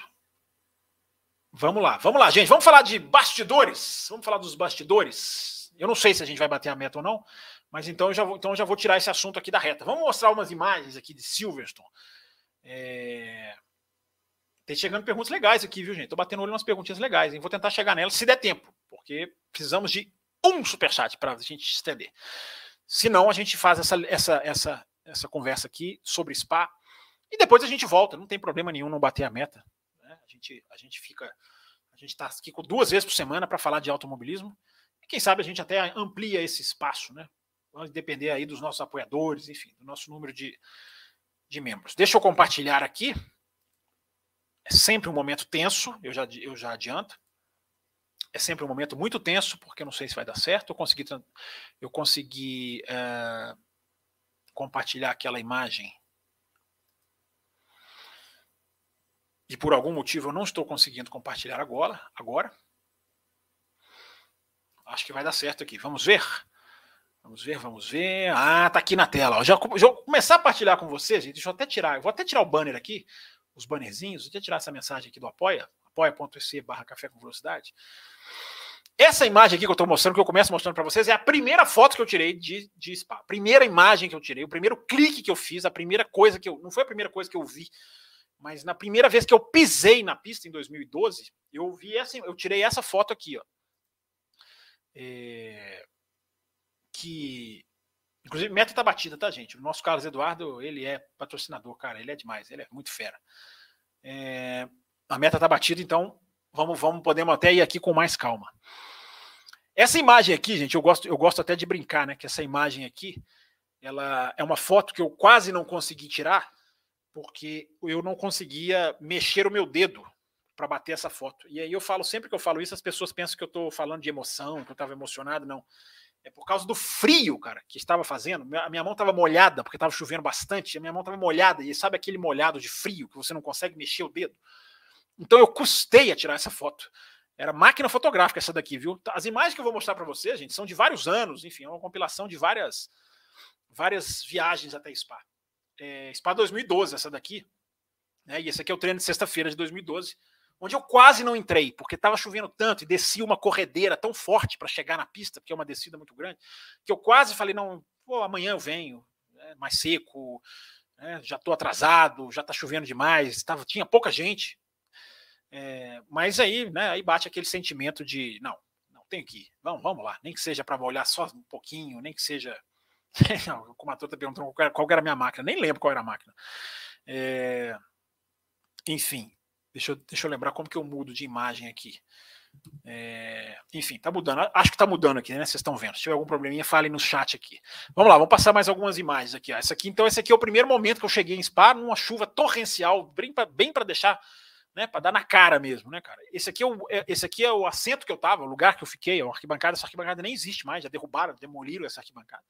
Mas com uma visão muito, muito. Eu fui lá, não tinha ninguém, vocês estão vendo? Não tinha ninguém na arquibancada. Eu fui lá no meu lugar, olhei o número certinho, o assento, sentei, falei, vou tirar uma foto aqui para para ficar sonhando aqui com a minha com a minha visão aqui no dia da corrida, né? Então você tinha uma visão assim muito legal da Rouge. Essas fotinhas aqui são são essas imagens aqui vocês já estão acostumados, né? Quem viu o programa de Silverstone que eu fiz, né, no estacionamento de Silverstone, viu carros bem parecidos com esses aqui, né? Isso aqui são, isso aqui é coisa comum que você que você que você bate o olho nos estacionamentos. Né? Aqui eu tô do outro lado da Ruja, eu tô do lado de dentro da pista e olhando aquela arquibancada que eu mostrei para vocês, aquela arquibancada que eu estava sentado. Aqui já é outro dia, aqui já é, não, aqui eu acho que é sexta-feira ainda, enfim. Aqui já está mais claro, essa aqui é a descida da reta. É travou aqui para mim. Os caras batem na Ruge. Isso aqui é um, isso aqui é um, piloto da GP2 que bateu, não vou lembrar quem era. Bateu na Ruge, os caras batem, cara. Quando bate, bate mesmo. É, essa área de escape, inclusive, foi a área de escape. Hoje ela está muito mais aberta, né? Vamos ver como é que ficou certinho quando o treino de sexta começar, né? Mas hoje eles alargaram isso aqui. É, alargaram muito mais essa área de escape aqui. É, por que, que eu não estou conseguindo passar a próxima imagem? Não sei por quê. Pessoal da Sky Sports aqui, que a gente esbarra lá do fora da pista. É... Esse rapaz aqui, eu acho que esse cara aqui, eu acho que ele é fotógrafo da McLaren, eles pareciam já se conhecer, não sei. Tá aqui o Johnny Herbert, enfim, isso aqui saindo da pista depois, né? Lá fora de Spa, ali na, já, nos arredores da pista. Aí o pessoal aqui, gente perguntando da Sky Sports aqui, ó, o pessoal tava lá gravando, fazendo reportagem, enfim, foi lá, tirei uma foto dos caras. Né? Eu já estava começando a assistir Sky Sports nesse ano, esse foi o primeiro ano que eu estava assistindo, né? Então eu fiquei ali acompanhando um pouquinho de como é. Aqui é um pouquinho de Rouge com sol, né? Porque nem só de chuva vive Spa-Francorchamps. Esse aqui no dia seguinte, muito mais cheio, você já vê aqui no entorno da Rouge muito mais gente. E essa imagem é linda, né, cara? Essa imagem é muito bonita. A gente tem umas fotos que são cartões postais, né? Então essa imagem pega ali a sombra, a reta, o dia, né, a claridade ali, enfim, tava, tava amanhecendo o dia, viu, cara? Era, era bem cedo aqui. Amanhecendo o dia, talvez nem tanto, mas enfim, era bem cedo e chegando aqui na rua com, na, na com sol. O pessoal pessoal descansa, pessoal relaxa, gramado, pessoal gosta de curtir. Podem ter certeza que eu me tornei um desses aqui logo após essa foto, porque é muito cansativo, né? E os caras gostam muito de tomar sol, né, cara? Sol, sol lá não é igual aqui, né? Que, que, é toda hora, toda hora, todo dia, todo mês do ano. Né? Então os caras aproveitam mesmo. E aqui uma imagem. Eu não estou lembrando onde exatamente qual ponto da pista é isso aqui, mas é muito isso aqui nas corridas na Europa tem muito isso aqui, cara, muita muita gente tomando seu sol na grama, né? Essa, essa aqui é uma daquelas que eu acho que é de cartão postal, né, cara? Essa daqui eu acho que é uma daquelas de, de guardar. Deixa eu ver se eu consigo ampliar um pouquinho aqui. Dar um zoom.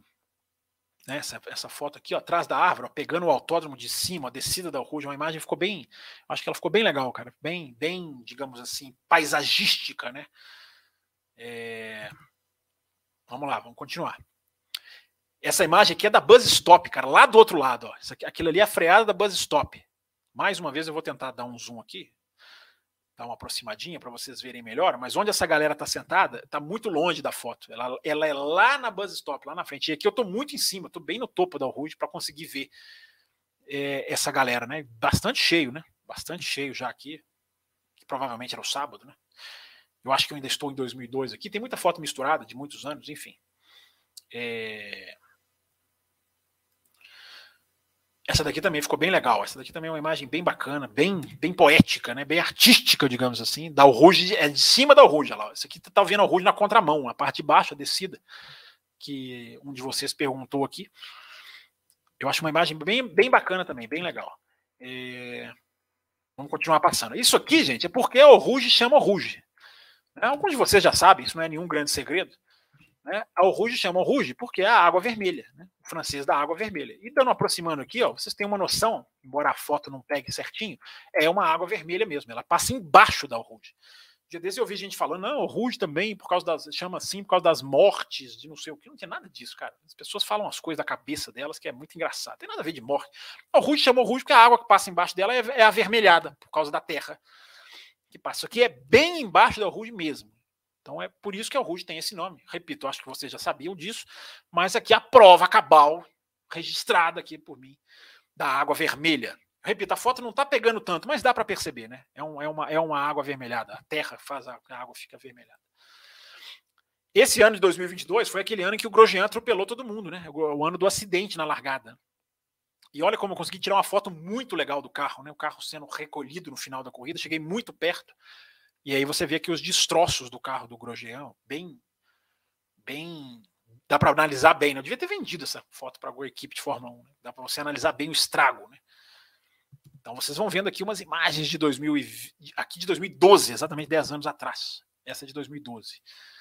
Né? Pessoal aqui fazendo as suas participações na televisão, né? Ed Jordan, David Curta, fazendo ali suas gravações para a TV inglesa. É, isso aqui é muito interessante, cara, porque esse aqui é o box ó, que o Carlos Eduardo estava perguntando. Esse aqui são os boxes da descida, né? Que são que são usados pelas fórmulas mais baixas, né? Fórmula 2, Fórmula 3, nesse caso aqui chamava GP2 ainda. E essa foto é muito curiosa, porque o carro do Valzec, esse carro é do Valzec, cara, que se não me engano até foi o campeão nesse ano. E esse carro estava abandonado ali, cara. Não tinha ninguém perto dele, ele estava ali encostado. Certamente, claro que não é abandonado, né? claro que, claro que alguém foi ali, pegou, buscou o carro, enfim. Mas a, o momento dessa foto não tinha ninguém, vocês estão vendo? Não tem ninguém. Muito interessante o carro, um carrinho de Fórmula 2 abandonado nos boxes. Né? Claro que tem uma, uma, uma telinha, uma, uma, um murinho aqui, antes de eu tirar a foto. Não é que eu podia chegar lá no carro, mas acho que, acho que ficou uma imagem bem curiosa, bem. Bem é, enfim, interessante. Estão é, gostando das fotos, gente? É, fala aí, dá uns feedback de vocês aí. É, essa aqui é a 18 de, de, de 50. Estamos chegando à metade já. Já já, já acaba. Aqui eu tô, como vou falar em acabar, aqui é como acabam todas as minhas visitas a Spa. Povoando a Oruja. Depois que acaba a corrida, a Oruja ela é povoada por visitantes, por fãs, enfim, por fanáticos. A Rouge vira o ponto de encontro quase. Vai todo mundo para lá. Todo mundo já esvaziou a pista inteira, está todo mundo lá na Rouge sentado, dormindo. Eu acho que eu, acho que eu peguei foto de gente dormindo aqui. As pessoas dormem mesmo, cara. Essa imagem aqui é muito interessante, cara, para mostrar assim uma coisa. Antes que eu derrube tudo aqui, que eu estou derrubando. Essa imagem é muito interessante para mostrar uma coisa que a gente fala aqui toda semana, né? Emborrachamento da pista, cara. Essa mancha aqui é tudo borracha, cara, que os caras deixam. Olha como a borracha pega na pista mesmo, cara. Essa foto, essa foto eu achei muito interessante, por isso que eu tirei. Quando a gente fala de pista emborrachada, cara, claro que aqui é, um, é até um ponto mais exagerado, né? E se você olhar um pouquinho no asfalto aqui à direita, você vê o, as marcas do assoalho, né? Esse bege, esse meio amarronzado, marrom claro, é a marca do assoalho batendo, né? E cada carro faz uma trajetória. É muito interessante ver isso na Ruge. Aqui é bem a entrada da Ruge. E essa mancha é mancha de borracha. Então, quando a gente fala em emborrachamento da pista, gente, é, às vezes ele é severo mesmo. Às vezes ele é bem, bem claro, às vezes ele é invisível, mas às vezes ele é bem visível. Então, acho essa foto interessante para mostrar. Aqui uma, uma, mais uma foto paisagística, né, desse que vos fala. É, encerrando aqui uma visita a Spa, aqui, aqui, era a minha primeira visita, e se vocês olharem a árvorezinha menorzinha, lá no fundo, um buraquinho entre as árvores, é onde eu tenho que ir, a pé. Onde você tem que ir a pé quando você vai embora de Spa. Então, quando você tira essas fotos aqui, você olha lá para cima, lá atrás, lá em cima, a menor árvorezinha que você conseguir identificar lá no horizonte é, é para onde você tem que ir, para onde você, onde você vai para você começar a chegar em civilização. Então é cansativo. Essa foto aqui me faz lembrar muito disso. É cansativo, tá, gente? Quem quiser ir a Spa um dia, prepare-se para andar. Essa foto é muito legal. Aqui na descida também da La Source, na descida da reta também, eu peguei aqui um, um caminho meio, meio diferente aqui, com escada, gente tirando foto, um carro descendo a, a, a, curva lá em cima. Essa foto eu também acho muito legal, gosto muito dessa foto. E aqui explorando algumas outras curvas, né? Nem só de Oruge vive Spa-Francorchamps, né? Então aqui a curva Pulron, essas duas curvas muito rápidas ali na descida, consegue identificar? A descida ali entrando no setor 2 do circuito. É... Essa é uma curva muito rápida, cara, muito legal de assistir aqui, de assistir, nem que seja um pedacinho de da corrida aqui, porque essa curva é muito rápida, ela é muito é muito interessante, é muito legal de ver.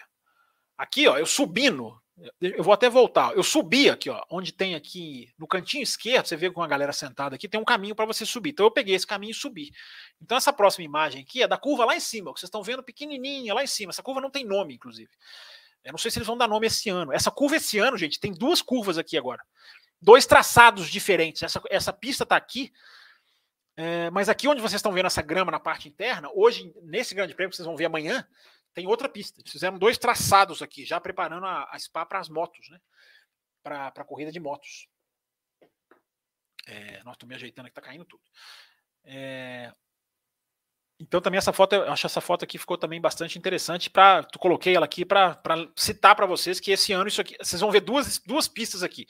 A Fórmula 1 vai continuar usando esse traçado aqui que é o mais de fora, mas vai ter uma, um traçado mais dentro aqui, ó, que vai desembocar depois na mesma reta. É uma linha mais curta, uma curva mais curta, que vai estar tá aqui esse ano. É, essa imagem bem do alto aqui, ó, você você tem imagens bem de alto, assim, você consegue subir assim e ficar bem acima da pista, assim, tem umas imagens bem bacanas. Essa imagem, por exemplo, é um exemplo. É, por exemplo, é um exemplo, é bom, né? Essa imagem aqui, ó, o legal dela é que você vê a pista, você vê o carro passando, contornando, e lá, lá em cima, se vocês verem lá no fundo, ó, vocês vão ver os boxes, lá em cima, freada da buzz stop.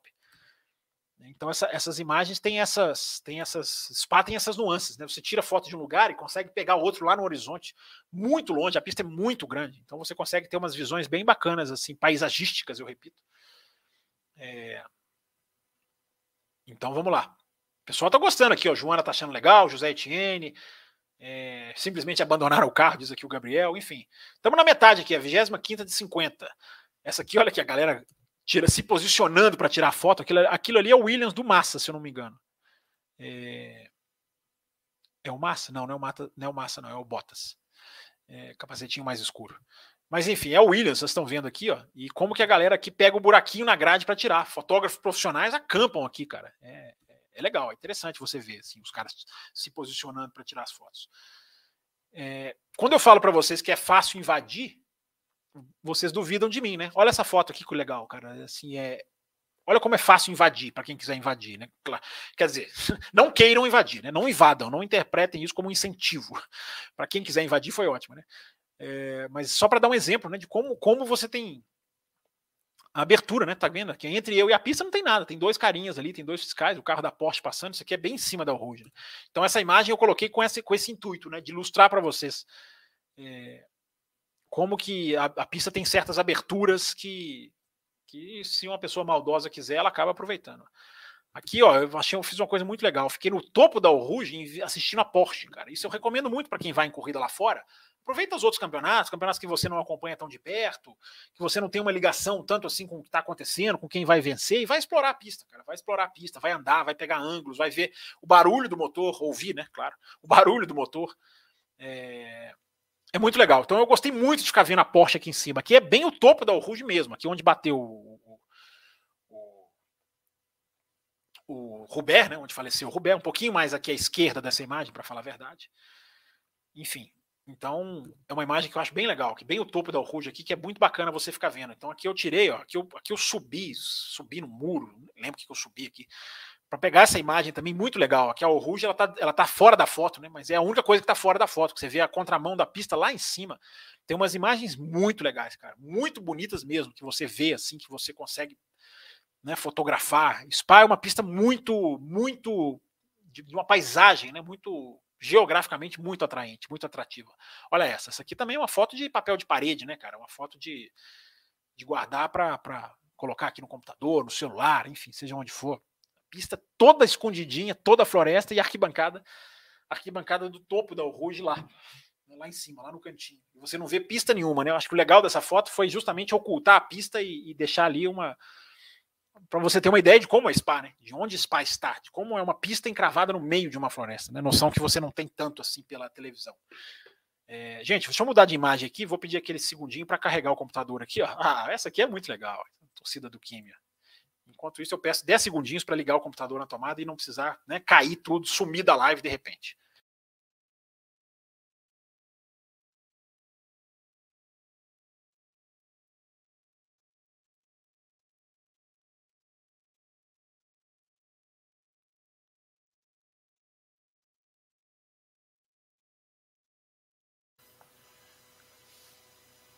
Durou mais do que 10 segundos. Durou um pouquinho mais de 10 segundos, porque o cabo estava mais longe do que eu pensei. Mas enfim, legal, né? torcida do Kimi.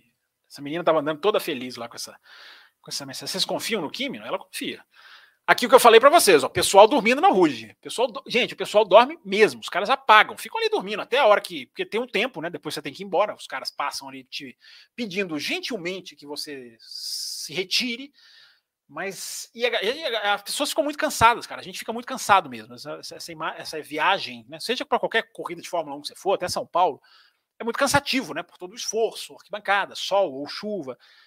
E, e a galera dorme mesmo, cara. Os caras ficam, eu não consigo, eu tentei, eu não consigo, cara. Não, a minha adrenalina não me deixa apagar, mas tem uns caras que apagam mesmo. Tem uns que se divertem de outra maneira, né? Se confortam de outra maneira, ficam mais ali, digamos, né? Levam ali o seu equipamento para ficar ali numa boa, né? sua cervejinha, enfim. Mas é muito legal, você vê onde, é como eu falei para vocês, onde, onde o pessoal se junta, né, na Ruge. Essa foto também é uma foto bem no, no, meio da reta, cara. Essa é a visão que você tem no meio da reta Camel, né? Que é a reta pós o Rouge, né? E você consegue ter uma visão muito legal, cara, muito bonita. Você vê, claro que você não vê o carro, né? Mas olha lá os boxes. Tô dando um zoom aqui. Eu espero que esse zoom esteja dando certo aí para vocês.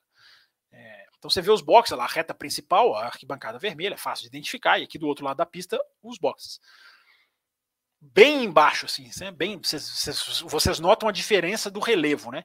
E essa foto, vocês conseguem ter uma noção da região, né? Olha aqui como a região é completamente, completamente florestada, digamos assim. Né? Então essa imagem também eu acho uma imagem bacana que dá, dá uma, dá uma ideia, né? Do, do, do local, enfim, da atmosfera. Aqui mais uma vez a mesma imagem, aqui um pouquinho mais em cima na reta. Aqui eu, aqui eu acho que eu estou num dos pontos mais altos da pista, cara. É, e você vê lá a freada. Tem até um carro, cara. Olha aqui, é a primeira vez que eu tô reparando isso. Tem um carro, ó. Então, isso aqui, essa mancha aqui é um carrinho de Fórmula 1 ó, chegando lá na base stop. E para você ter uma ideia da distância, ó. olha como você vê. Praticamente um pinguinho, né? No, no meio do nada. Mas é também uma imagem bem que mostra bem a real. Caminhando para o final, aqui, ó, isso aqui também. Pá, isso aqui, gente. Para você caminhar na pista, dentro da pista, fora da pista, é isso aqui, ó. Você vai andando isso aqui para você chegar, para você tentar se localizar. Tem umas plaquinhas.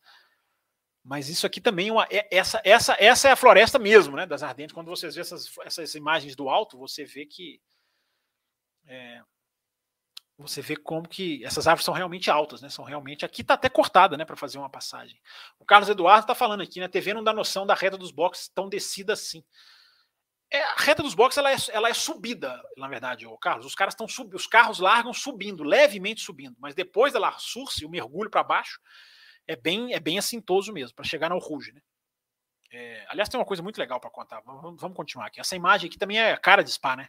Essa imagem apareceu no vídeo que vocês viram na introdução. Para quem não viu o começo da live, o vídeo que entrou de introdução, é, entrou de introdução é bonito também. Hoje eu estou numa redundância. Essa imagem é muito legal. Como que o pessoal se acumula onde dá mesmo. É pedra, os caras se sentam na pedra e ficam ali curtindo. Isso aqui é na bus stop. Tá? Aqui eu dei a volta na pista e aqui eu estou na bus stop mesmo a última curva antes da reta principal. Olha que legal. Olha a visão da bus stop que os caras têm. Não tem arquibancada, todo mundo aqui é morro, galera. Aqui é morro puro. Aqui não tem arquibancada propriamente construída. É... Thaís Gomes achando bonita a floresta. A floresta é realmente muito bonita mesmo. Muito bonita mesmo. É... Aqui é a bus stop, portanto, tem uma foto aqui que eu fiz assim meio poética também. Que deixa eu ver se eu trouxe aqui essa daqui. Ó. Essa foto aqui é daquelas também de guardar, né? Bem, bem, bem a cara de spa, cara. O carro no meio, o carro no meio da árvore, né? Você vê no carro saindo meio de trás da árvore, de trás das florestas. Tem umas, tem uns pontos que você se coloca, que você se posiciona que, que é muito legal. O carro aparece do nada, você só ouve o carro dando uma volta na pista. É fantástico. É muito fantástico. Essas sensações de spa eu não vou conseguir traduzir para vocês. Tem que ir para saber, mas, mas é legal. É, quem gosta de miniatura, cara, também é um prato cheio, cara, são muitas miniaturas, muitas miniaturas mesmo, muitas muitas opções, cara. Você, você tinha ali no mínimo, eu acho que tinha no mínimo 100 carros de Fórmula 1, 100 miniaturas de carro de Fórmula 1, no mínimo. Ou no total, tinha carro, tem outros carros também, acho que eu coloquei as fotos aqui. É, não, achei que eu tinha colocado, mas tem outros carros do EC, carro de estoque, carro de DTM, tem miniatura de tudo, cara. E essas aqui do Bottas, olha que legal, do Bottas e do Massa, perfeitas, né? Williams branca. Acho que muita gente, muitos de vocês gostariam de ter essas aí. Eu também gostaria mas é muito caro. É, aqui também um ângulo legal daquelas duas curvas de rápidas, né? As, as duas, Pulron, Pulron 1 e Pulron 2, Pulron 2, né? Que chamam as duas. E que eu estou muito curioso para ver esse ano com os novos carros, né? Como será feita. É, e termino pelo final, né? Eu devia ter mostrado essa aqui primeiro, né? Burro, não coloquei. Bem-vindo a Spa Francorchamps, que é a placa que você, com a qual você topa no final da sua, ou na chegada à sua a sua viagem. Então tá aí, gente, algumas imagens aqui de Spa-Francorchamps, um pouquinho, alguns ângulos diferentes. Enfim, tem uma história que eu prometi contar, uma história do Jorge Pesolo. É... O Jorge Pesolo, né, infelizmente já, já se foi, já nos deixou. mas era um amigo querido, um parceiro muito querido aqui do canal, né, da Pesolo TV. Muitos de vocês conhecem, já ouviram falar. É, o Pesolo foi para Spa, eu não consegui achar foto, cara. Eu procurei, não consegui achar foto do Pesolo que eu tirei. Tá no meu Twitter, cara, tá no meu Twitter. Eu vou, eu vou ver se eu consigo recuperar aqui e eu, eu, e eu, eu conto para você, eu mostro para vocês o Pesolo, porque vale, vale a imagem muito bonita de eu, de eu cumprimentando ele lá na, lá na Rouge. É, isso aqui não é camiseta, não, Luiz Fernando. E a história dessa, dessa flâmula aqui é eu entrei na loja e comprei. É, enfim, brincadeiras à parte. O Pesolo ele foi para Spa pela, pela, em 2016, acho que foi 2016 ou 15, não lembro. E eu já tinha ido muito também a Spa, já tinha ido algumas vezes. E o Pesolo, naturalmente, me perguntou, né? Me pediu dicas. Não, cara, vou também esse ano. Eu falei, ah, legal, vamos encontrar lá, para onde você vai, quando você vai ficar, qual cidade você vai se hospedar.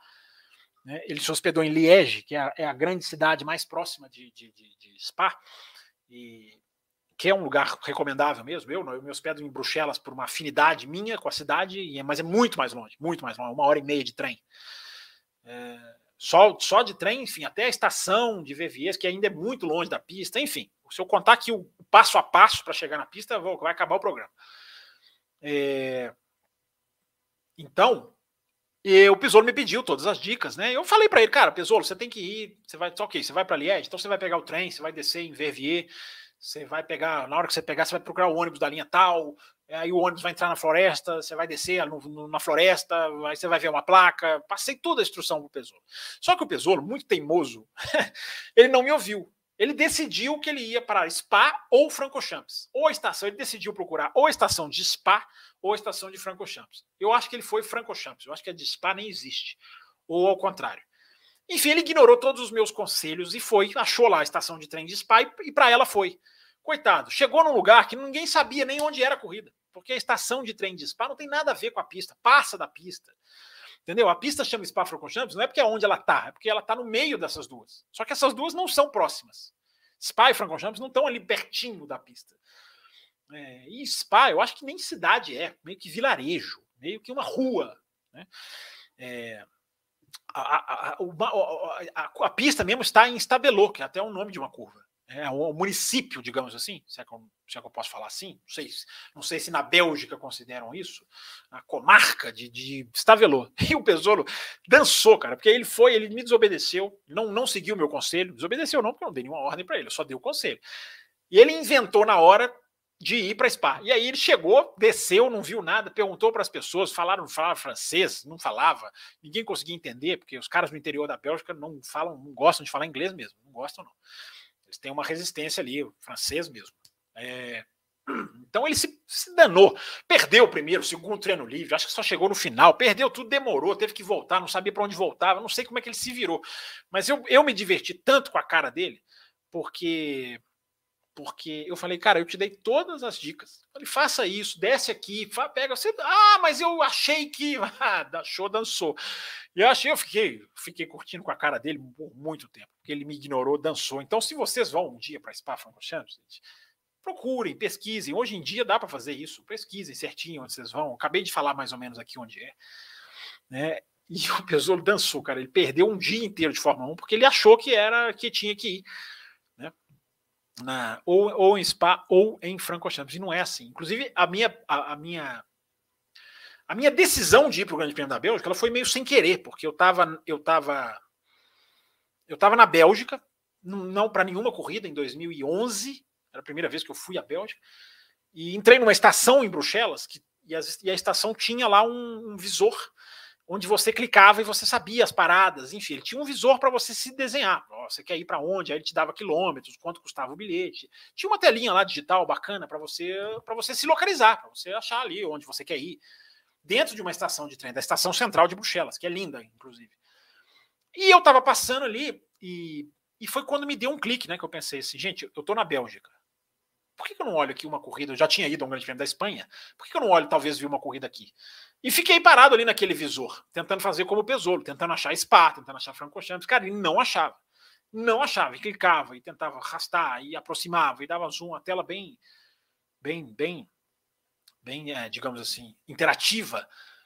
E aquilo ficou na minha cabeça. Falei, cara, eu tenho que conseguir. Eu preciso descobrir como é que é isso. Como que eu tô aqui? Fiquei lá 15 minutos, sei lá quanto, não tinha ninguém na fila, fiquei ali tentando achar, clicando, pensando, é, lendo. Você clica em coisas, tem algumas coisas da região. E fiquei tão chateado de não conseguir achar, fiquei tão encucado, que fui embora pensando, não, eu vou, eu vou descobrir, eu vou achar, vou saber como é que é. E vou voltar. Se, se achar, vou ver se eu volto aqui nesse país para assistir uma corrida de Fórmula 1. E cheguei, voltei, fiquei procurando, e aí fui atrás, né? Aí quando você chega em casa com as ferramentas todas, né? Você consegue achar facilmente, você consegue achar como que você vai fazer, onde que você tem que ir. E aí fiquei tanto tempo procurando, tanto tempo só para matar esse desejo de localizar a pista, que na hora que eu vi eu tinha um roteiro completo, tinha um roteiro meio pronto, tinha um caminho para chegar. Aí, sem querer, mais ou menos, foi assim, opa, agora que eu já tô, vou começar a ver valores. E aí fui, mas foi mais, foi, foi assim, nunca foi assim, agora vou para a Bélgica. Não, foi mais um, uma, uma questão de passar ali na estação, ficar intrigado, ir com aquilo para casa e depois achar e falar assim: ah, agora que eu achei, ó, é viável, ó, dá para ir. Então é isso, gente. Um pouquinho de história de Spa-Francorchamps. Antes de eu passar aqui as perguntinhas de vocês correndo aqui, para a gente cumprir, já temos uma hora e vinte de live, hein, cara? Porque batemos a meta. Então, aqui respondendo as perguntas de vocês sobre o que vocês perguntaram. Deixa eu passar aqui os assuntos que ficaram para trás. Pá, pá, pá, deixa eu ver onde eu parei aqui. Nossa, agora achar onde eu parei. Eu estava eu estava aqui na uma mensagem do Luiz Fernando, do Líquido. É... Vamos lá, vamos começar. Vamos voltar a responder as perguntas aqui, falar né, de Daniel Ricardo, de falar de, de, Fórmula 1 aqui nesse tempinho que nos resta aqui. O Leandro Frenk é nosso apoiador. Vocês podem perguntar de Spa, enfim. Ou de Fórmula 1 para a gente ir para a reta final aqui do nosso programa. É... Fábio, a Mercedes, mesmo com um carro problemático, consegue capitalizar pontos essenciais para permanecer em evidência e permanecer, permanecer, competitiva. Isso é o que diferencia ela do resto do grid? Também, também, Leandro. É isso aí. Apesar, além, além de uma capacidade de produzir carros é, absolutamente é, esmagadora, né? A gente viu isso anos e anos a fio. É, mesmo quando os caras não produzem um carro bom, os caras, os caras digamos, né, é, operam muito bem uma corrida de Fórmula 1. A gente está vendo um contraste claro na nossa cara. Né? A gente está vendo uma Ferrari que não consegue executar, não consegue aproveitar o carro bom, e a gente está vendo uma, uma, uma Mercedes fazendo justamente o contrário. Então, isso, isso diferencia demais o Leandro, e a gente não tem essa percepção. Isso é que eu acho interessante a gente aprender de 2022. A gente não tem essa percepção. Ainda tem gente que acha que é só ter o melhor carro que você ganha. Ainda tem gente que acha que o piloto piloto só ganha porque ele tem o melhor carro. É, não, existe, existe mais. Você tem que saber operar a sua, a sua equipe, você tem que saber executar várias coisas, você tem que saber interagir com as condições de pista que são mutáveis. E claro, a Mercedes em 2014 fez um carro muito mais rápido. Sim, você tem esses anos, claro que você tem. Mas não é uma regra, não é uma coisa que você possa bater o martelo e falar, ah lá, o melhor carro acabou, ganhou. Não é. Então, acho que 2022 está sendo um bom ano para a gente aprender isso, né, Leandro? Acho que está sendo um bom ano para a gente é, para a gente entender. Se não aprender, entender. É, a Gabriela Severiano está aqui, que ela é, que é membro do nosso canal. Aqui, está aqui a bolinha aqui do lado do nome dela, que é a indicação dos nossos integrantes, dos nossos apoiadores que ajudam a gente a estar tá aqui semanalmente. Né, a pagar as contas cada vez mais caras do Café com Velocidade e adquirir novas, novas, novos pacotes. Aliás, essa segunda-feira, eu sabia que eu estava esquecendo de, de dar recados. Né? Essa segunda-feira tem é, sorteio da F1 TV. Uma assinatura da F1 TV. Quer concorrer a uma assinatura da F1 TV? Até tirei a mensagem da Gabriela, que só um minutinho já volto com ela. Apoie ou se torne membro do nosso canal na faixa extra forte. Dá tempo. Segunda-feira a gente vai sortear mais uma assinatura da F1 TV até o final de 2022, para quem ganhar. Ou seja, tem aí o resto do ano, metade, quase metade da temporada, para acompanhar a hora que quiser, câmeras exclusivas, todos os recursos da F1 TV, programas especiais, EP2, é, Fórmula 2, Fórmula 3, enfim. Acesso ao F1 TV para quem entrar no Extra Forte, hein? Se você quiser mudar de faixa, você já é apoiador. Segunda-feira tem sorteio. É... Agora deixa eu voltar para onde eu estava aqui, né? Cadê a mensagem da Gabriela? Desapareceu. Ah, tá aqui, achei, ó. Eu acho que eu sou meio cínico, infelizmente. O comportamento das equipes de Fórmula 1 parece para mim como o da maioria das grandes empresas. Não gosto, mas acabo achando que não dá para esperar algo diferente. Pois é, Gabriela, a postura das equipes, você tem razão. As equipes estão na postura de negócio delas, postura de quem quer tudo para si e de quem quer só, só quer otimizar o próprio lucro. O problema que eu estava falando aqui, que a Liberty teve a chance, é a Fórmula 1 permitir isso. Esse é o problema. A Fórmula 1 permitir que essas equipes façam isso. Entendeu? Então, esse é o problema, porque a Fórmula 1 ela é um negócio também, mas ela também é um esporte. Ela não é simplesmente uma entidade é, que está ali só para ganhar dinheiro, não. Ela tem que entregar. O dinheiro dela baseia-se no que ela entrega. Então ela não pode só olhar o lado do negócio e apequenar o esporte. Ela pode ser muito maior se ela deixar o esporte crescer. Entendeu? Você tem razão nessa questão da postura das equipes, só que nós estamos falando de uma organização esportiva. Ela tem que falar mais alto do que as equipes. Ela tem que trabalhar com as equipes, favorecer as equipes, ajudar as equipes, como a Liberty fez na pandemia. Né? O, o, bom, do, o bem do negócio é o bem das equipes. É isso que os caras não enxergam. Eles só querem o bem deles. Só querem o bem deles a curto prazo. Só que os caras não atuam de uma maneira em que, se eles colocarem mais equipes, o negócio vai crescer. O negócio vai ser muito melhor. Só que eles, eles se preocupam muito mais com a influência política, em ganhar votações, em sequestrar temas que sejam bons para eles. E aí eles não aceitam mais equipes. Esse é o grande problema. Gabriela, obrigado pela sua mensagem. O Charles Câmara, parece que o recado que a FIA quer dar com a saída de Paul Ricard é que ela não quer manter pistas estreitas. Sendo assim, Interlagos e Suzuka correm risco futuro? É, não, não tem nada a ver, Charles. A, a, a, a, Liberty não está tirando pistas por causa de traçados. A Liberty está tirando pistas por causa de dinheiro, por causa de localização, por causa de capacidade de mobilização de cidades, de fazer grandes eventos. Esse é o critério da Liberty. A Liberty não está tirando Paul Ricard porque ela é estreita. Até porque Paul Ricard, você pinta a linha na pista e ela, você alarga. É a pista mais fácil de você alargar, sem precisar gastar tanto dinheiro. Então, é, não é assim não. Não é assim não, Charles. O critério não é esse não, cara. Não sei se você viu isso em algum lugar, meu amigo, mas não tem nada disso não. É, o negócio é dinheiro. O negócio é dinheiro e localização. Né? É, tráfico, é, tráfego de, de, de, de, entrada e saída né, do autódromo, isso, isso pesa, isso aí a Liberty não quer que haja esse tipo de problema. Inclusive, Spa acabou de apresentar um projeto novo de tráfego de entrada e saída. Eu já fiquei três horas lá na fila de Spa, no, no, trânsito, né, nem contei essa parte, mas já teve isso. Então, isso a Liberty não aceita. E, e essas coisas são os critérios. Agora, o critério principal, vocês todos sabem, todo mundo já sabe, é dinheiro. É quem paga mais fica, quem não paga mais não fica. É, gente, ninguém, ninguém, nada de Daniel Ricardo, vocês não estão nem um pouco mobilizados pela saída do Ricardo. É,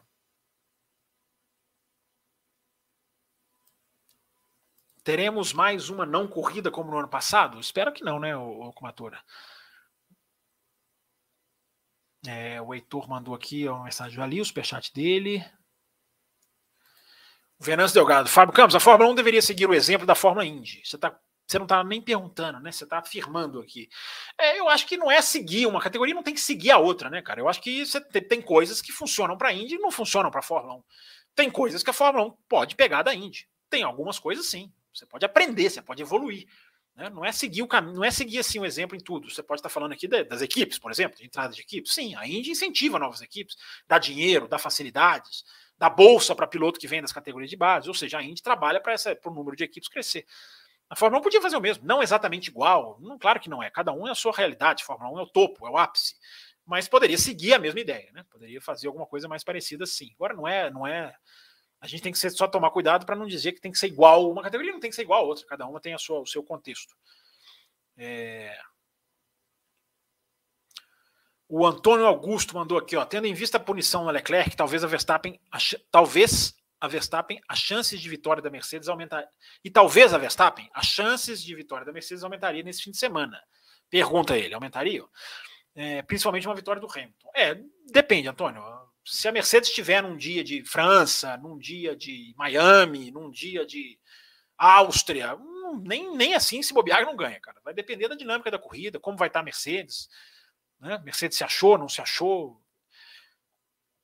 A dinâmica da corrida vai depender disso tudo aí. Né? Claro, se as duas tiverem punições, Red Bull Ferrari, Mercedes vai ter uma. Pode começar bem a corrida. Agora, dizer que largou, chegou, largou bem, ganhou, largou na frente, ganhou, gente, vamos, vamos lembrar como está sendo a temporada esse ano, né? Vocês estão muito esquecidinhos, né? Vamos lembrar de como foram as corridas. Não é, não é assim, não é tão simples assim, não. É, o, o Dé, Dé Almeida. Olá, Fábio. Qual corrida de Fórmula 1 você mais gostou de assistir? Like dado. Ah, não sei, na pista, você diz? Na pista ou na, na, na televisão? Você está falando aqui no geral, na história da Fórmula 1 ou corridas que eu estive? É... Acho que a melhor corrida que eu, que eu fui, Eu acho que foi o GP da, do Brasil de 2016, o de 2008 pela emoção, não, não necessariamente pela corrida, pela emoção. As corridas que eu estive presente, as de Interlagos são melhores do que, do que, do que as que eu vi lá fora em termos de qualidade de corrida. Né?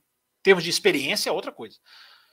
É, agora, as melhores corridas de as disputas na pista, quais me agradaram mais? Se é essa a sua pergunta, se você está falando do todo, é diferente.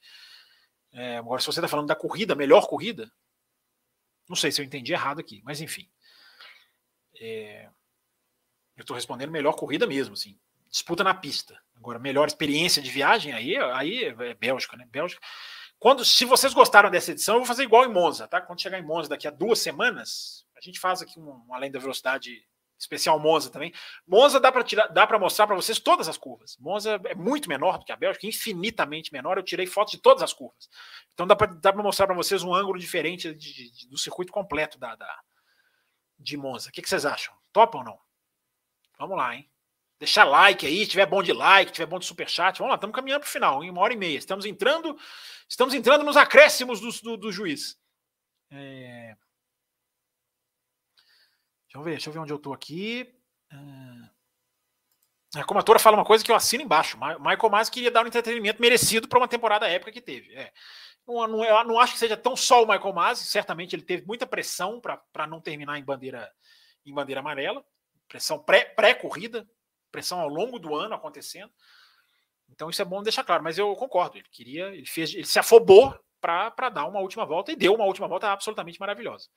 Ah, tem que ser assim? Não tem. A Fórmula 1 deveria, eu já falei aqui 200 vezes, a Fórmula 1 deveria transformar aquilo em regra. É, não, não, não, necessariamente passar só alguns carros, é, o safety car, dar a volta, tirar a volta, é esse, aquele, não. Não é exatamente exatamente o que ele fez. Mas transformar últimas voltas em bandeiras verdes em regra. Para a gente ter uma última volta espetacular como a gente teve. Agora não, a FIA não fez isso, ninguém fala nada, ninguém se estranha, ninguém acha que aquilo ali deve ser preservado. Né? A imprensa, como sempre, passiva o bom e velho jornalismo aceitação. Rodrigo Vilaverde, problema da transmissão nacional é que ela tem que atender um grupo muito heterogêneo, mas os comentários têm horas que eles falam blasfêmias. Enfim, está registrada aqui a opinião do, do Rodrigo. É... Luiz Fernando, olhando pelo prisma da influência política nos bastidores da Fórmula 1, a Red Bull com a AlphaTauri tem, uma, tem um ativo e tanto nas mãos. E olhando de fora, acredito que exerçam tanta influência assim nos bastidores. É, mas a, a, a AlphaTauri não é influência da, da Red Bull, Luciano. A AlphaTauri é a Red Bull. Então, não é nem essa questão da influência. A influência é a Ferrari tem na Alfa Romeo, na Haas, é a Mercedes tem na McLaren, na, na, na, Aston Martin, na Williams. A McLaren às vezes vota de uma maneira um pouco mais independente. Mas, gente, procura, eu fiquei de procurar isso nas férias e acabou, acabei esquecendo. Eu vou, eu vou recuperar isso e colocar lá no arroba campusfb no meu Twitter. A carta do Ross Brown, do Zac Brown, desculpa, chefe da McLaren, a carta do Zac Brown escancarando todo esse jogo político da Fórmula 1. A carta dele, ele não falou, ele não revelou nada, ele só comentou. Né? Que todo mundo já sabe. Né? Equipes que votam contra elas mesmas. O Zac Brown falou isso. Então, antes que vocês achem que sou eu que estou perseguindo, que estou chato, que estou tirando. É, é, eu vou recuperar, isso foi de janeiro, no site da McLaren. Eu tenho isso aqui em algum lugar, eu vou recuperar isso e republicar isso no Twitter. E quem sabe fazer até um programa especial sobre isso. Né? É, ele fala, ele fala exatamente isso que eu estou dizendo. Como que a sujeira de bastidores vai contra o esporte. O esporte deixa de crescer por interesses. Que é uma coisa que eu falo aqui no café, gente, desde 2011, quando eu entrei no Café com Velocidade. Era Bárbara Franzin, Tiago Raposo, Tiago Santa Rosa. Eu entrei no Café com Velocidade, eu falo sobre isso desde 2011. Desde 2011. Então, eu, na verdade, eu falo isso muito antes, mas como, como estamos falando de Café com Velocidade, Basta perguntar para o Raposo se, se, se, é ou se não é. é. Vamos lá. Pessoal falando aqui de transmissão. É... Supermarket, diz aqui o Deniken Oliveira. Falta um espaço assim, Interlagos, diz o Felipe Augusto, né? Para o pessoal ficar largado. É, acho que falando daquela foto que eu mostrei do pessoal ali, refestelado na grama. É... Pessoal aqui nas, comentando as fotos. Abandonaram o carro, diz aqui o Gabriel Macedo. Pessoal dando like aqui nas fotos. Aliás, dá like aí no vídeo também, viu, gente? Estamos caminhando para o finalzinho, né? Deixa eu pegar aqui o que, que, mais que ainda tem. É... Se eu dormisse no meio do sol, eu ia queimar, diz a comatura aqui. É, tem esse perigo. Mas pelo menos lá tem muita árvore para você se proteger, comatura. É... O Giancarlo pergunta aqui por que, que o Max corre pela Holanda, sendo que nasceu na Bélgica. Porque é holandês, cara. Nasceu ali de passagem. Nasceu ali por uma questão de, de parto, praticamente. É holandês, pai holandês, cresceu na Holanda, viveu na Holanda. Né? Ele, ele, é, ele é. Ele não é o álbum, que não tem nada a ver com a Tailândia, a não ser o sangue e a mãe. Né? A vida dele não, é, não tem nada a ver com a Tailândia. Claro que a família tem.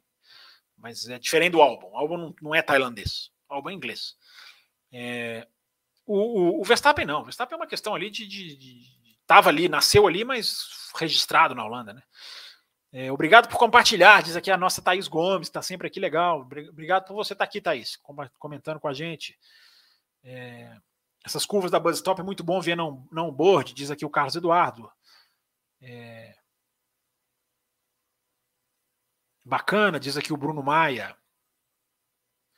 Luiz Fernando diz aqui, ó, conferir no Google, Spa, Spa é longe mesmo, diz aqui o o Luciano, eu nem sei a distância, cara. Eu sei que não é para Spa que você vai, realmente não é para Spa que você vai se você quiser ir para a pista. Ó, tem um superchat aqui, eu não tinha visto, cara. Não tinha chegado um aviso para mim. Um superchat do Fernando Adriano. Faz uma live jogando aquele joguinho novo do F1 Manager. Acho que você iria curtir e tenho certeza que a galera ia gostar de assistir. Ah, valeu, Fernando. Eu não faço a menor ideia do que, que é. Então, não consigo nem comentar aqui. É, Bahrein, Bahrein 2014 é a corrida favorita do Campos. O Leonardo Fem está mostrando que me conhece mesmo. É a melhor corrida que eu já vi, a melhor corrida de Fórmula 1 que eu já vi na minha vida é Bahrein 2014. É, o Carlos Eduardo diz aqui, ó. É, queria saber a ordem de melhor pista que você fez o Adalto. Escolher Nürburgring, Interlagos, Spa e Suzuka.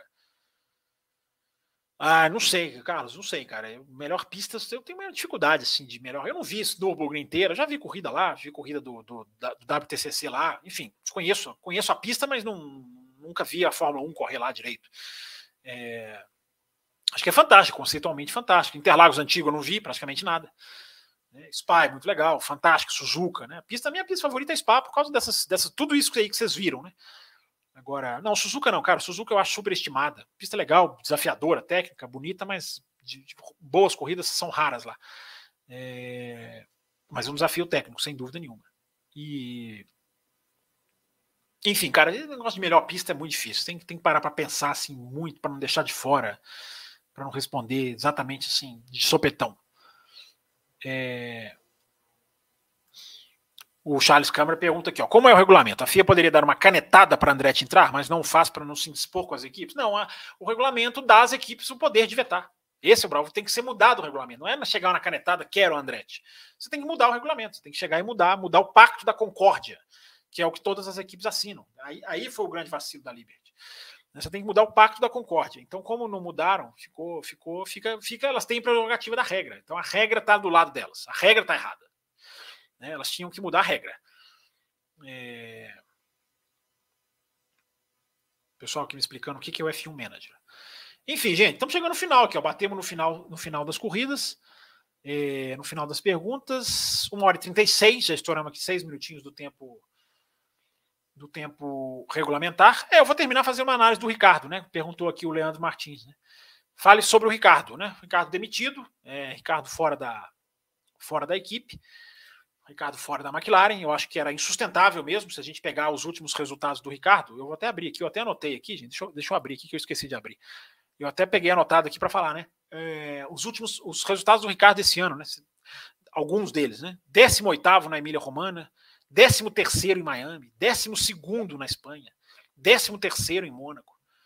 É, aí tem um oitavo no Azerbaijão, 11 primeiro na Inglaterra, é, décimo ter, não, 11 primeiro no Canadá, 13 terceiro na Inglaterra, 15 quinto na última. Gente, não se sustenta mesmo.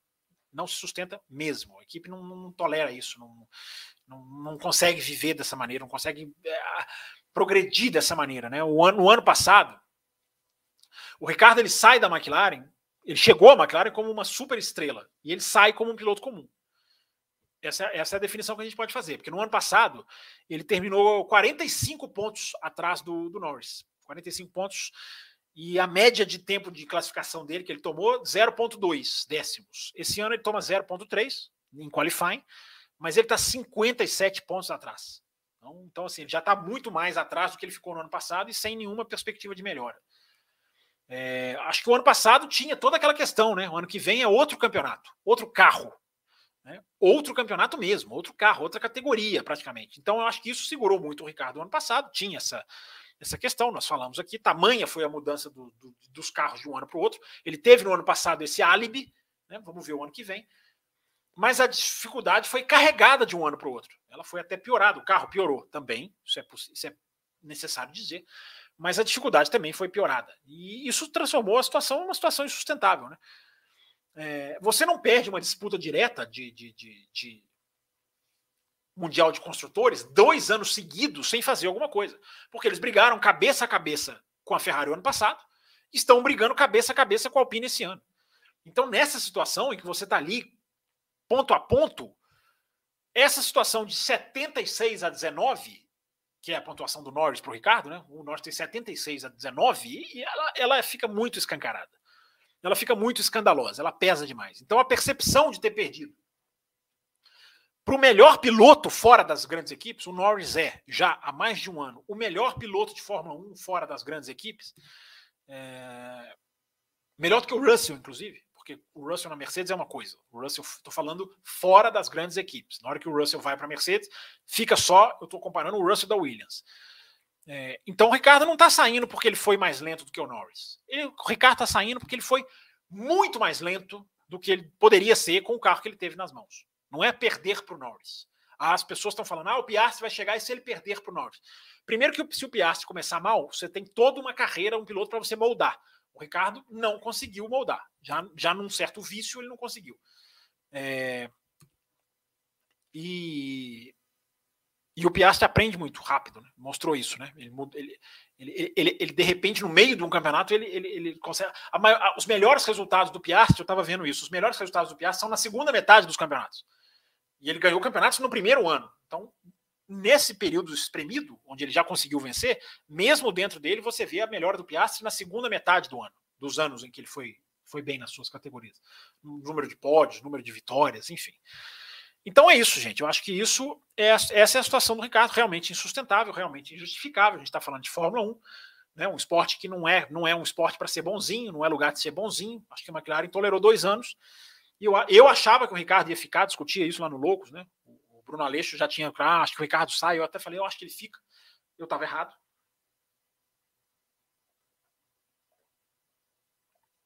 É, José Marcos e Giovanni perguntando aqui qual é o futuro do Ricardo.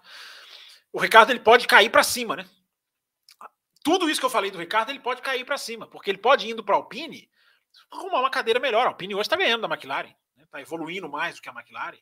Pode ser que ele até caia para cima. O Ricardo pode ter um, um futuro ainda ainda na Fórmula 1, né? Pode ter um futuro. Né? Eu fiz a enquete no Twitter, a gente falou que na semana, na segunda-feira, né? A enquete no Twitter, se você contrataria o Ricardo ou não, ou acabou a carreira do Ricardo, e 60% das pessoas não contratariam o Ricardo. É, é, eu tô junto com os 40%. Eu ainda daria uma chance para o Ricardo. Afinal de contas, cara, é o cara que ganhou do Vettel, deixou o Vettel para trás. É o cara que na primeira temporada ao lado do Verstappen foi tão rápido quanto o Verstappen. Depois o Verstappen foi tendo uma vantagem, mas mínima, mínima. É, a comparação de qualifying, o Verstappen no segundo ano com o Ricardo, ele é um décimo, ele é um décimo mais rápido, e eu acho que dois no, no terceiro ano. É, não, ele é menos de um décimo no primeiro, no segundo. Vamos lá, três anos juntos. No primeiro, pau a pau em qualifying, no segundo, o Verstappen menos de um décimo, e no terceiro, o Verstappen um décimo e alguma coisa mais rápido. Ou seja, ele sempre foi pau a pau com o Verstappen, é, embora tenha uma certa dificuldade em classificação, sempre teve. Foi, chegou, foi para Renault, foi mais rápido que o Huckenberg, que tava, era o mais rápido da equipe, depois foi mais rápido que o Ocon, é, bem mais rápido que o Ocon. Uh, a, a, comparação de qualifies, esse negócio de quem larga mais vezes na frente um do outro, a comparação do Ricardo com o Verstappen em qualifies, no final de todo, todas as temporadas, é, tirando qualifies em que quebrou motor, em que trocou motor, enfim, aqueles qualifies que não, que não, não valem em comparação direta, é, sim, o Verstappen era novato, mas já era muito rápido, né? Tá lembrando aqui o Joana. E ele, mas mesmo no terceiro ano do Verstappen ainda era pau a pau, Joana. E a, a disputa qualifying Verstappen e, e Ricardo é 21 a, 21 a 18. 21 para o Verstappen, 18 para o Ricardo. Repito, tirando os qualifies em que um teve problema, um quebrou, um bateu. 21 a 18, cara. É, é, é um nível altíssimo. É você está falando de um piloto num nível altíssimo, que é o Verstappen, e o Ricardo ali, ombro a ombro com ele. Só que ele saiu desse 21 a 18 e hoje ele está tomando 22 a 5 do, do Lando Norris. Somando, claro, 2021 e 2022. Tá 21 a 5, 22 a 5, inclusive. 22 a 5. Isso é muita coisa, cara. Então, assim, mas é um piloto que fez tudo isso que eu falei, que tem essa, tem essa, tem essa, essa marca. E tem uma coisa que muito pouca gente está pensando, né? Que é a Alfa Romeo. Alfa Romeo é uma cadeira que está vaga, que ele pode ir, que também pode ser um cair para cima, mais a longo prazo, porque Alfa Romeo pode virar Audi. Tudo, tudo indica que Alfa Romeo daqui a três anos vai virar Audi. Será que não é um caminho para o Ricardo também? Ali, uma equipe que vai virar uma, uma fabricante? Então é isso, gente. Eu acho que essa é a análise do Ricardo que a gente pode fazer, uma análise né, diferenciada, não superficial, que eu acho que a gente pode entregar aqui sobre o, o, o Daniel Ricardo. Últimas perguntinhas aqui, correndo para acabar. Tá? Falei, viu, Leandro? Respondi sua pergunta. Pablo Brenner, o risco de espaço sair da Fórmula 1. Pablo, ótima pergunta, cara, mas agora com o tempo estourado, essa eu, vou, essa eu volto, na, eu falo na segunda-feira sobre ela. Tá? Essa, essa eu, eu falo aqui na segunda-feira sobre isso, porque eu quero realmente fazer uma análise dessa situação de Spa um pouquinho maior. E, e estourando, já estouramos aqui 15 minutos. Cara, é, tem os acréscimos, né? O tempo regulamentar, mas ia estender demais aqui. Então, só, só vendo aqui as últimas perguntas da galera. Ricardo vem fazendo uma péssima temporada, diz aqui o Felipe Augusto. Vai voltar a fazer bons resultados numa próxima equipe. Pois é, essa, essa é a grande questão, né? Numa próxima equipe, é, o Ricardo entra em xeque, né? Totalmente em xeque. Porque se ele vai para a Alpine e, e, e, vai mal, aí acabou. Aí acabou a carreira. É, valeu pela live, diz aqui o, o, o, Carlos Eduardo. Eu que te agradeço, Carlos Eduardo. Você que ajudou muito a gente aqui a bater a meta e você ajuda muito o nosso canal. Então eu que te agradeço bastante aqui, está aqui a sua mensagem. As equipes conseguiram aumentar o teto orçamentário? Conseguiram. A FIA também se rebaixou nisso. Quando eu falo que a FIA é desastrosa, que esse Mohamed Sulayan é um lixo, também por isso. Aumentaram o peso dos carros, mexeram no peso dos carros, quando não tinham que mexer, a Alfa Romeo estava lá dentro, estava batendo aumentaram o limite de orçamento quando tinha, tinha equipes que não alcançavam. Um lixo, gente, um lixo. A administração da FIA é uma, uma droga, para não falar uma palavra mais feia. É... Péssimo início de administração desse Sulayen. Péssimo. Que decepção. Esperava esse cara vir um pouco diferente. Fez coisa certa? Fez, mas a FIA errando demais, cara. Copiar e colar de regulamento. Não consegue punir um cara que teve track limits. Aí pune depois que o treino já acabou. É... Cara, o, o, o Sulaim é pior que o Jean Todt. É inacreditável falar isso. Inacreditável falar isso. O Sulaim é pior do que o Jean. É inacreditável. Né? Mas é isso, vamos descendo, né? O automobilismo vai descendo e a imprensa vai deixando descer. Aqui, pelo menos, a gente se posiciona quanto a isso. É... O Leandro pergunta aqui: alguma possibilidade de não ser o Piastri ocupar a vaga do Ricardo? Não, nenhuma, cara, nenhuma, nenhuma vai ser o Piastri e, e tomara que seja mesmo para a gente ter um Piastri Norris, né? Que dupla vai ser a McLaren. É... O Antônio Miguel fala aqui, né? Não vimos o contrato, não poderia ter uma cláusula, simples cláusula de performance? Tem, teve, né? Mas a favor do Ricardo, né? Tinha que ter uma do lado da McLaren, né? É, bem, bem, bem colocado isso aí. Bem, boa pergunta, Antônio Miguel. É, os carros de 2009 mataram o estilo de pilotagem do Márcio do Kimi? Pergunta aqui o Charles Câmara. É, Acho que um pouquinho sim. É, respondi aqui o José Marcos e a Giovanni. José Marcos e Giovanni é o nome aqui da, da, da, da do mensageiro. É, deixa eu ver. Então acabou, né, gente? Acho que chegou aqui. Deixa eu ver se tem mais alguma outra. Não. É, isso aí, gente. Obrigado. Chegamos aqui ao final, uma hora e 47. Estendemos um pouquinho mais. Valeu, gostamos aqui um pouquinho de bastidores. Deixa o like, quem não deixou ainda, quem chegou no meio, esqueceu, deixa logo o like. Se quiser se tornar apoiador do canal, é só entrar nesse endereço que está passando aqui, ó, rapidinho, passando aqui embaixo da tela. Muito obrigado mesmo. Sempre legal bater um papo com vocês. Boas perguntas, boas reflexões. Segunda-feira a gente está de volta sem o Raposo. O Raposo já falou que não vai participar, um absurdo. Mas eu e o Will Bueno estaremos aqui, firmes e fortes, para discutir o Grande Prêmio da Bélgica, toda essa análise da diferença das equipes, enfim, da situação da pista, como perguntou aqui o Pablo Brenner. Muito obrigado, gente. Muito obrigado aí. Estão é, falando aqui que eu pulei um superchat? Pulei? Oh, peraí, deixa eu ver aqui. Não querem deixar eu encerrar a live. Né? É, não, eu li o superchat aqui do, do Carlos Ferreira. Gente, se eu tiver pulado o superchat, eu trago, eu retorno ele aqui na segunda. Vou, olhar com calma aqui. Obrigado a todo mundo, valeu. Chegamos ao final da live. Até segunda-feira com mais uma edição do Café com Velocidade. Valeu, galera. Obrigadão a todo mundo que reservou aí um tempinho para participar aqui com a gente ou para ouvir o nosso trabalho. Valeu, deixa o like e até a próxima segunda-feira. Termina aqui Café com Velocidade, o mais tradicional podcast sobre corridas do Brasil. Café com Velocidade, a dose certa na análise do esporte a motor.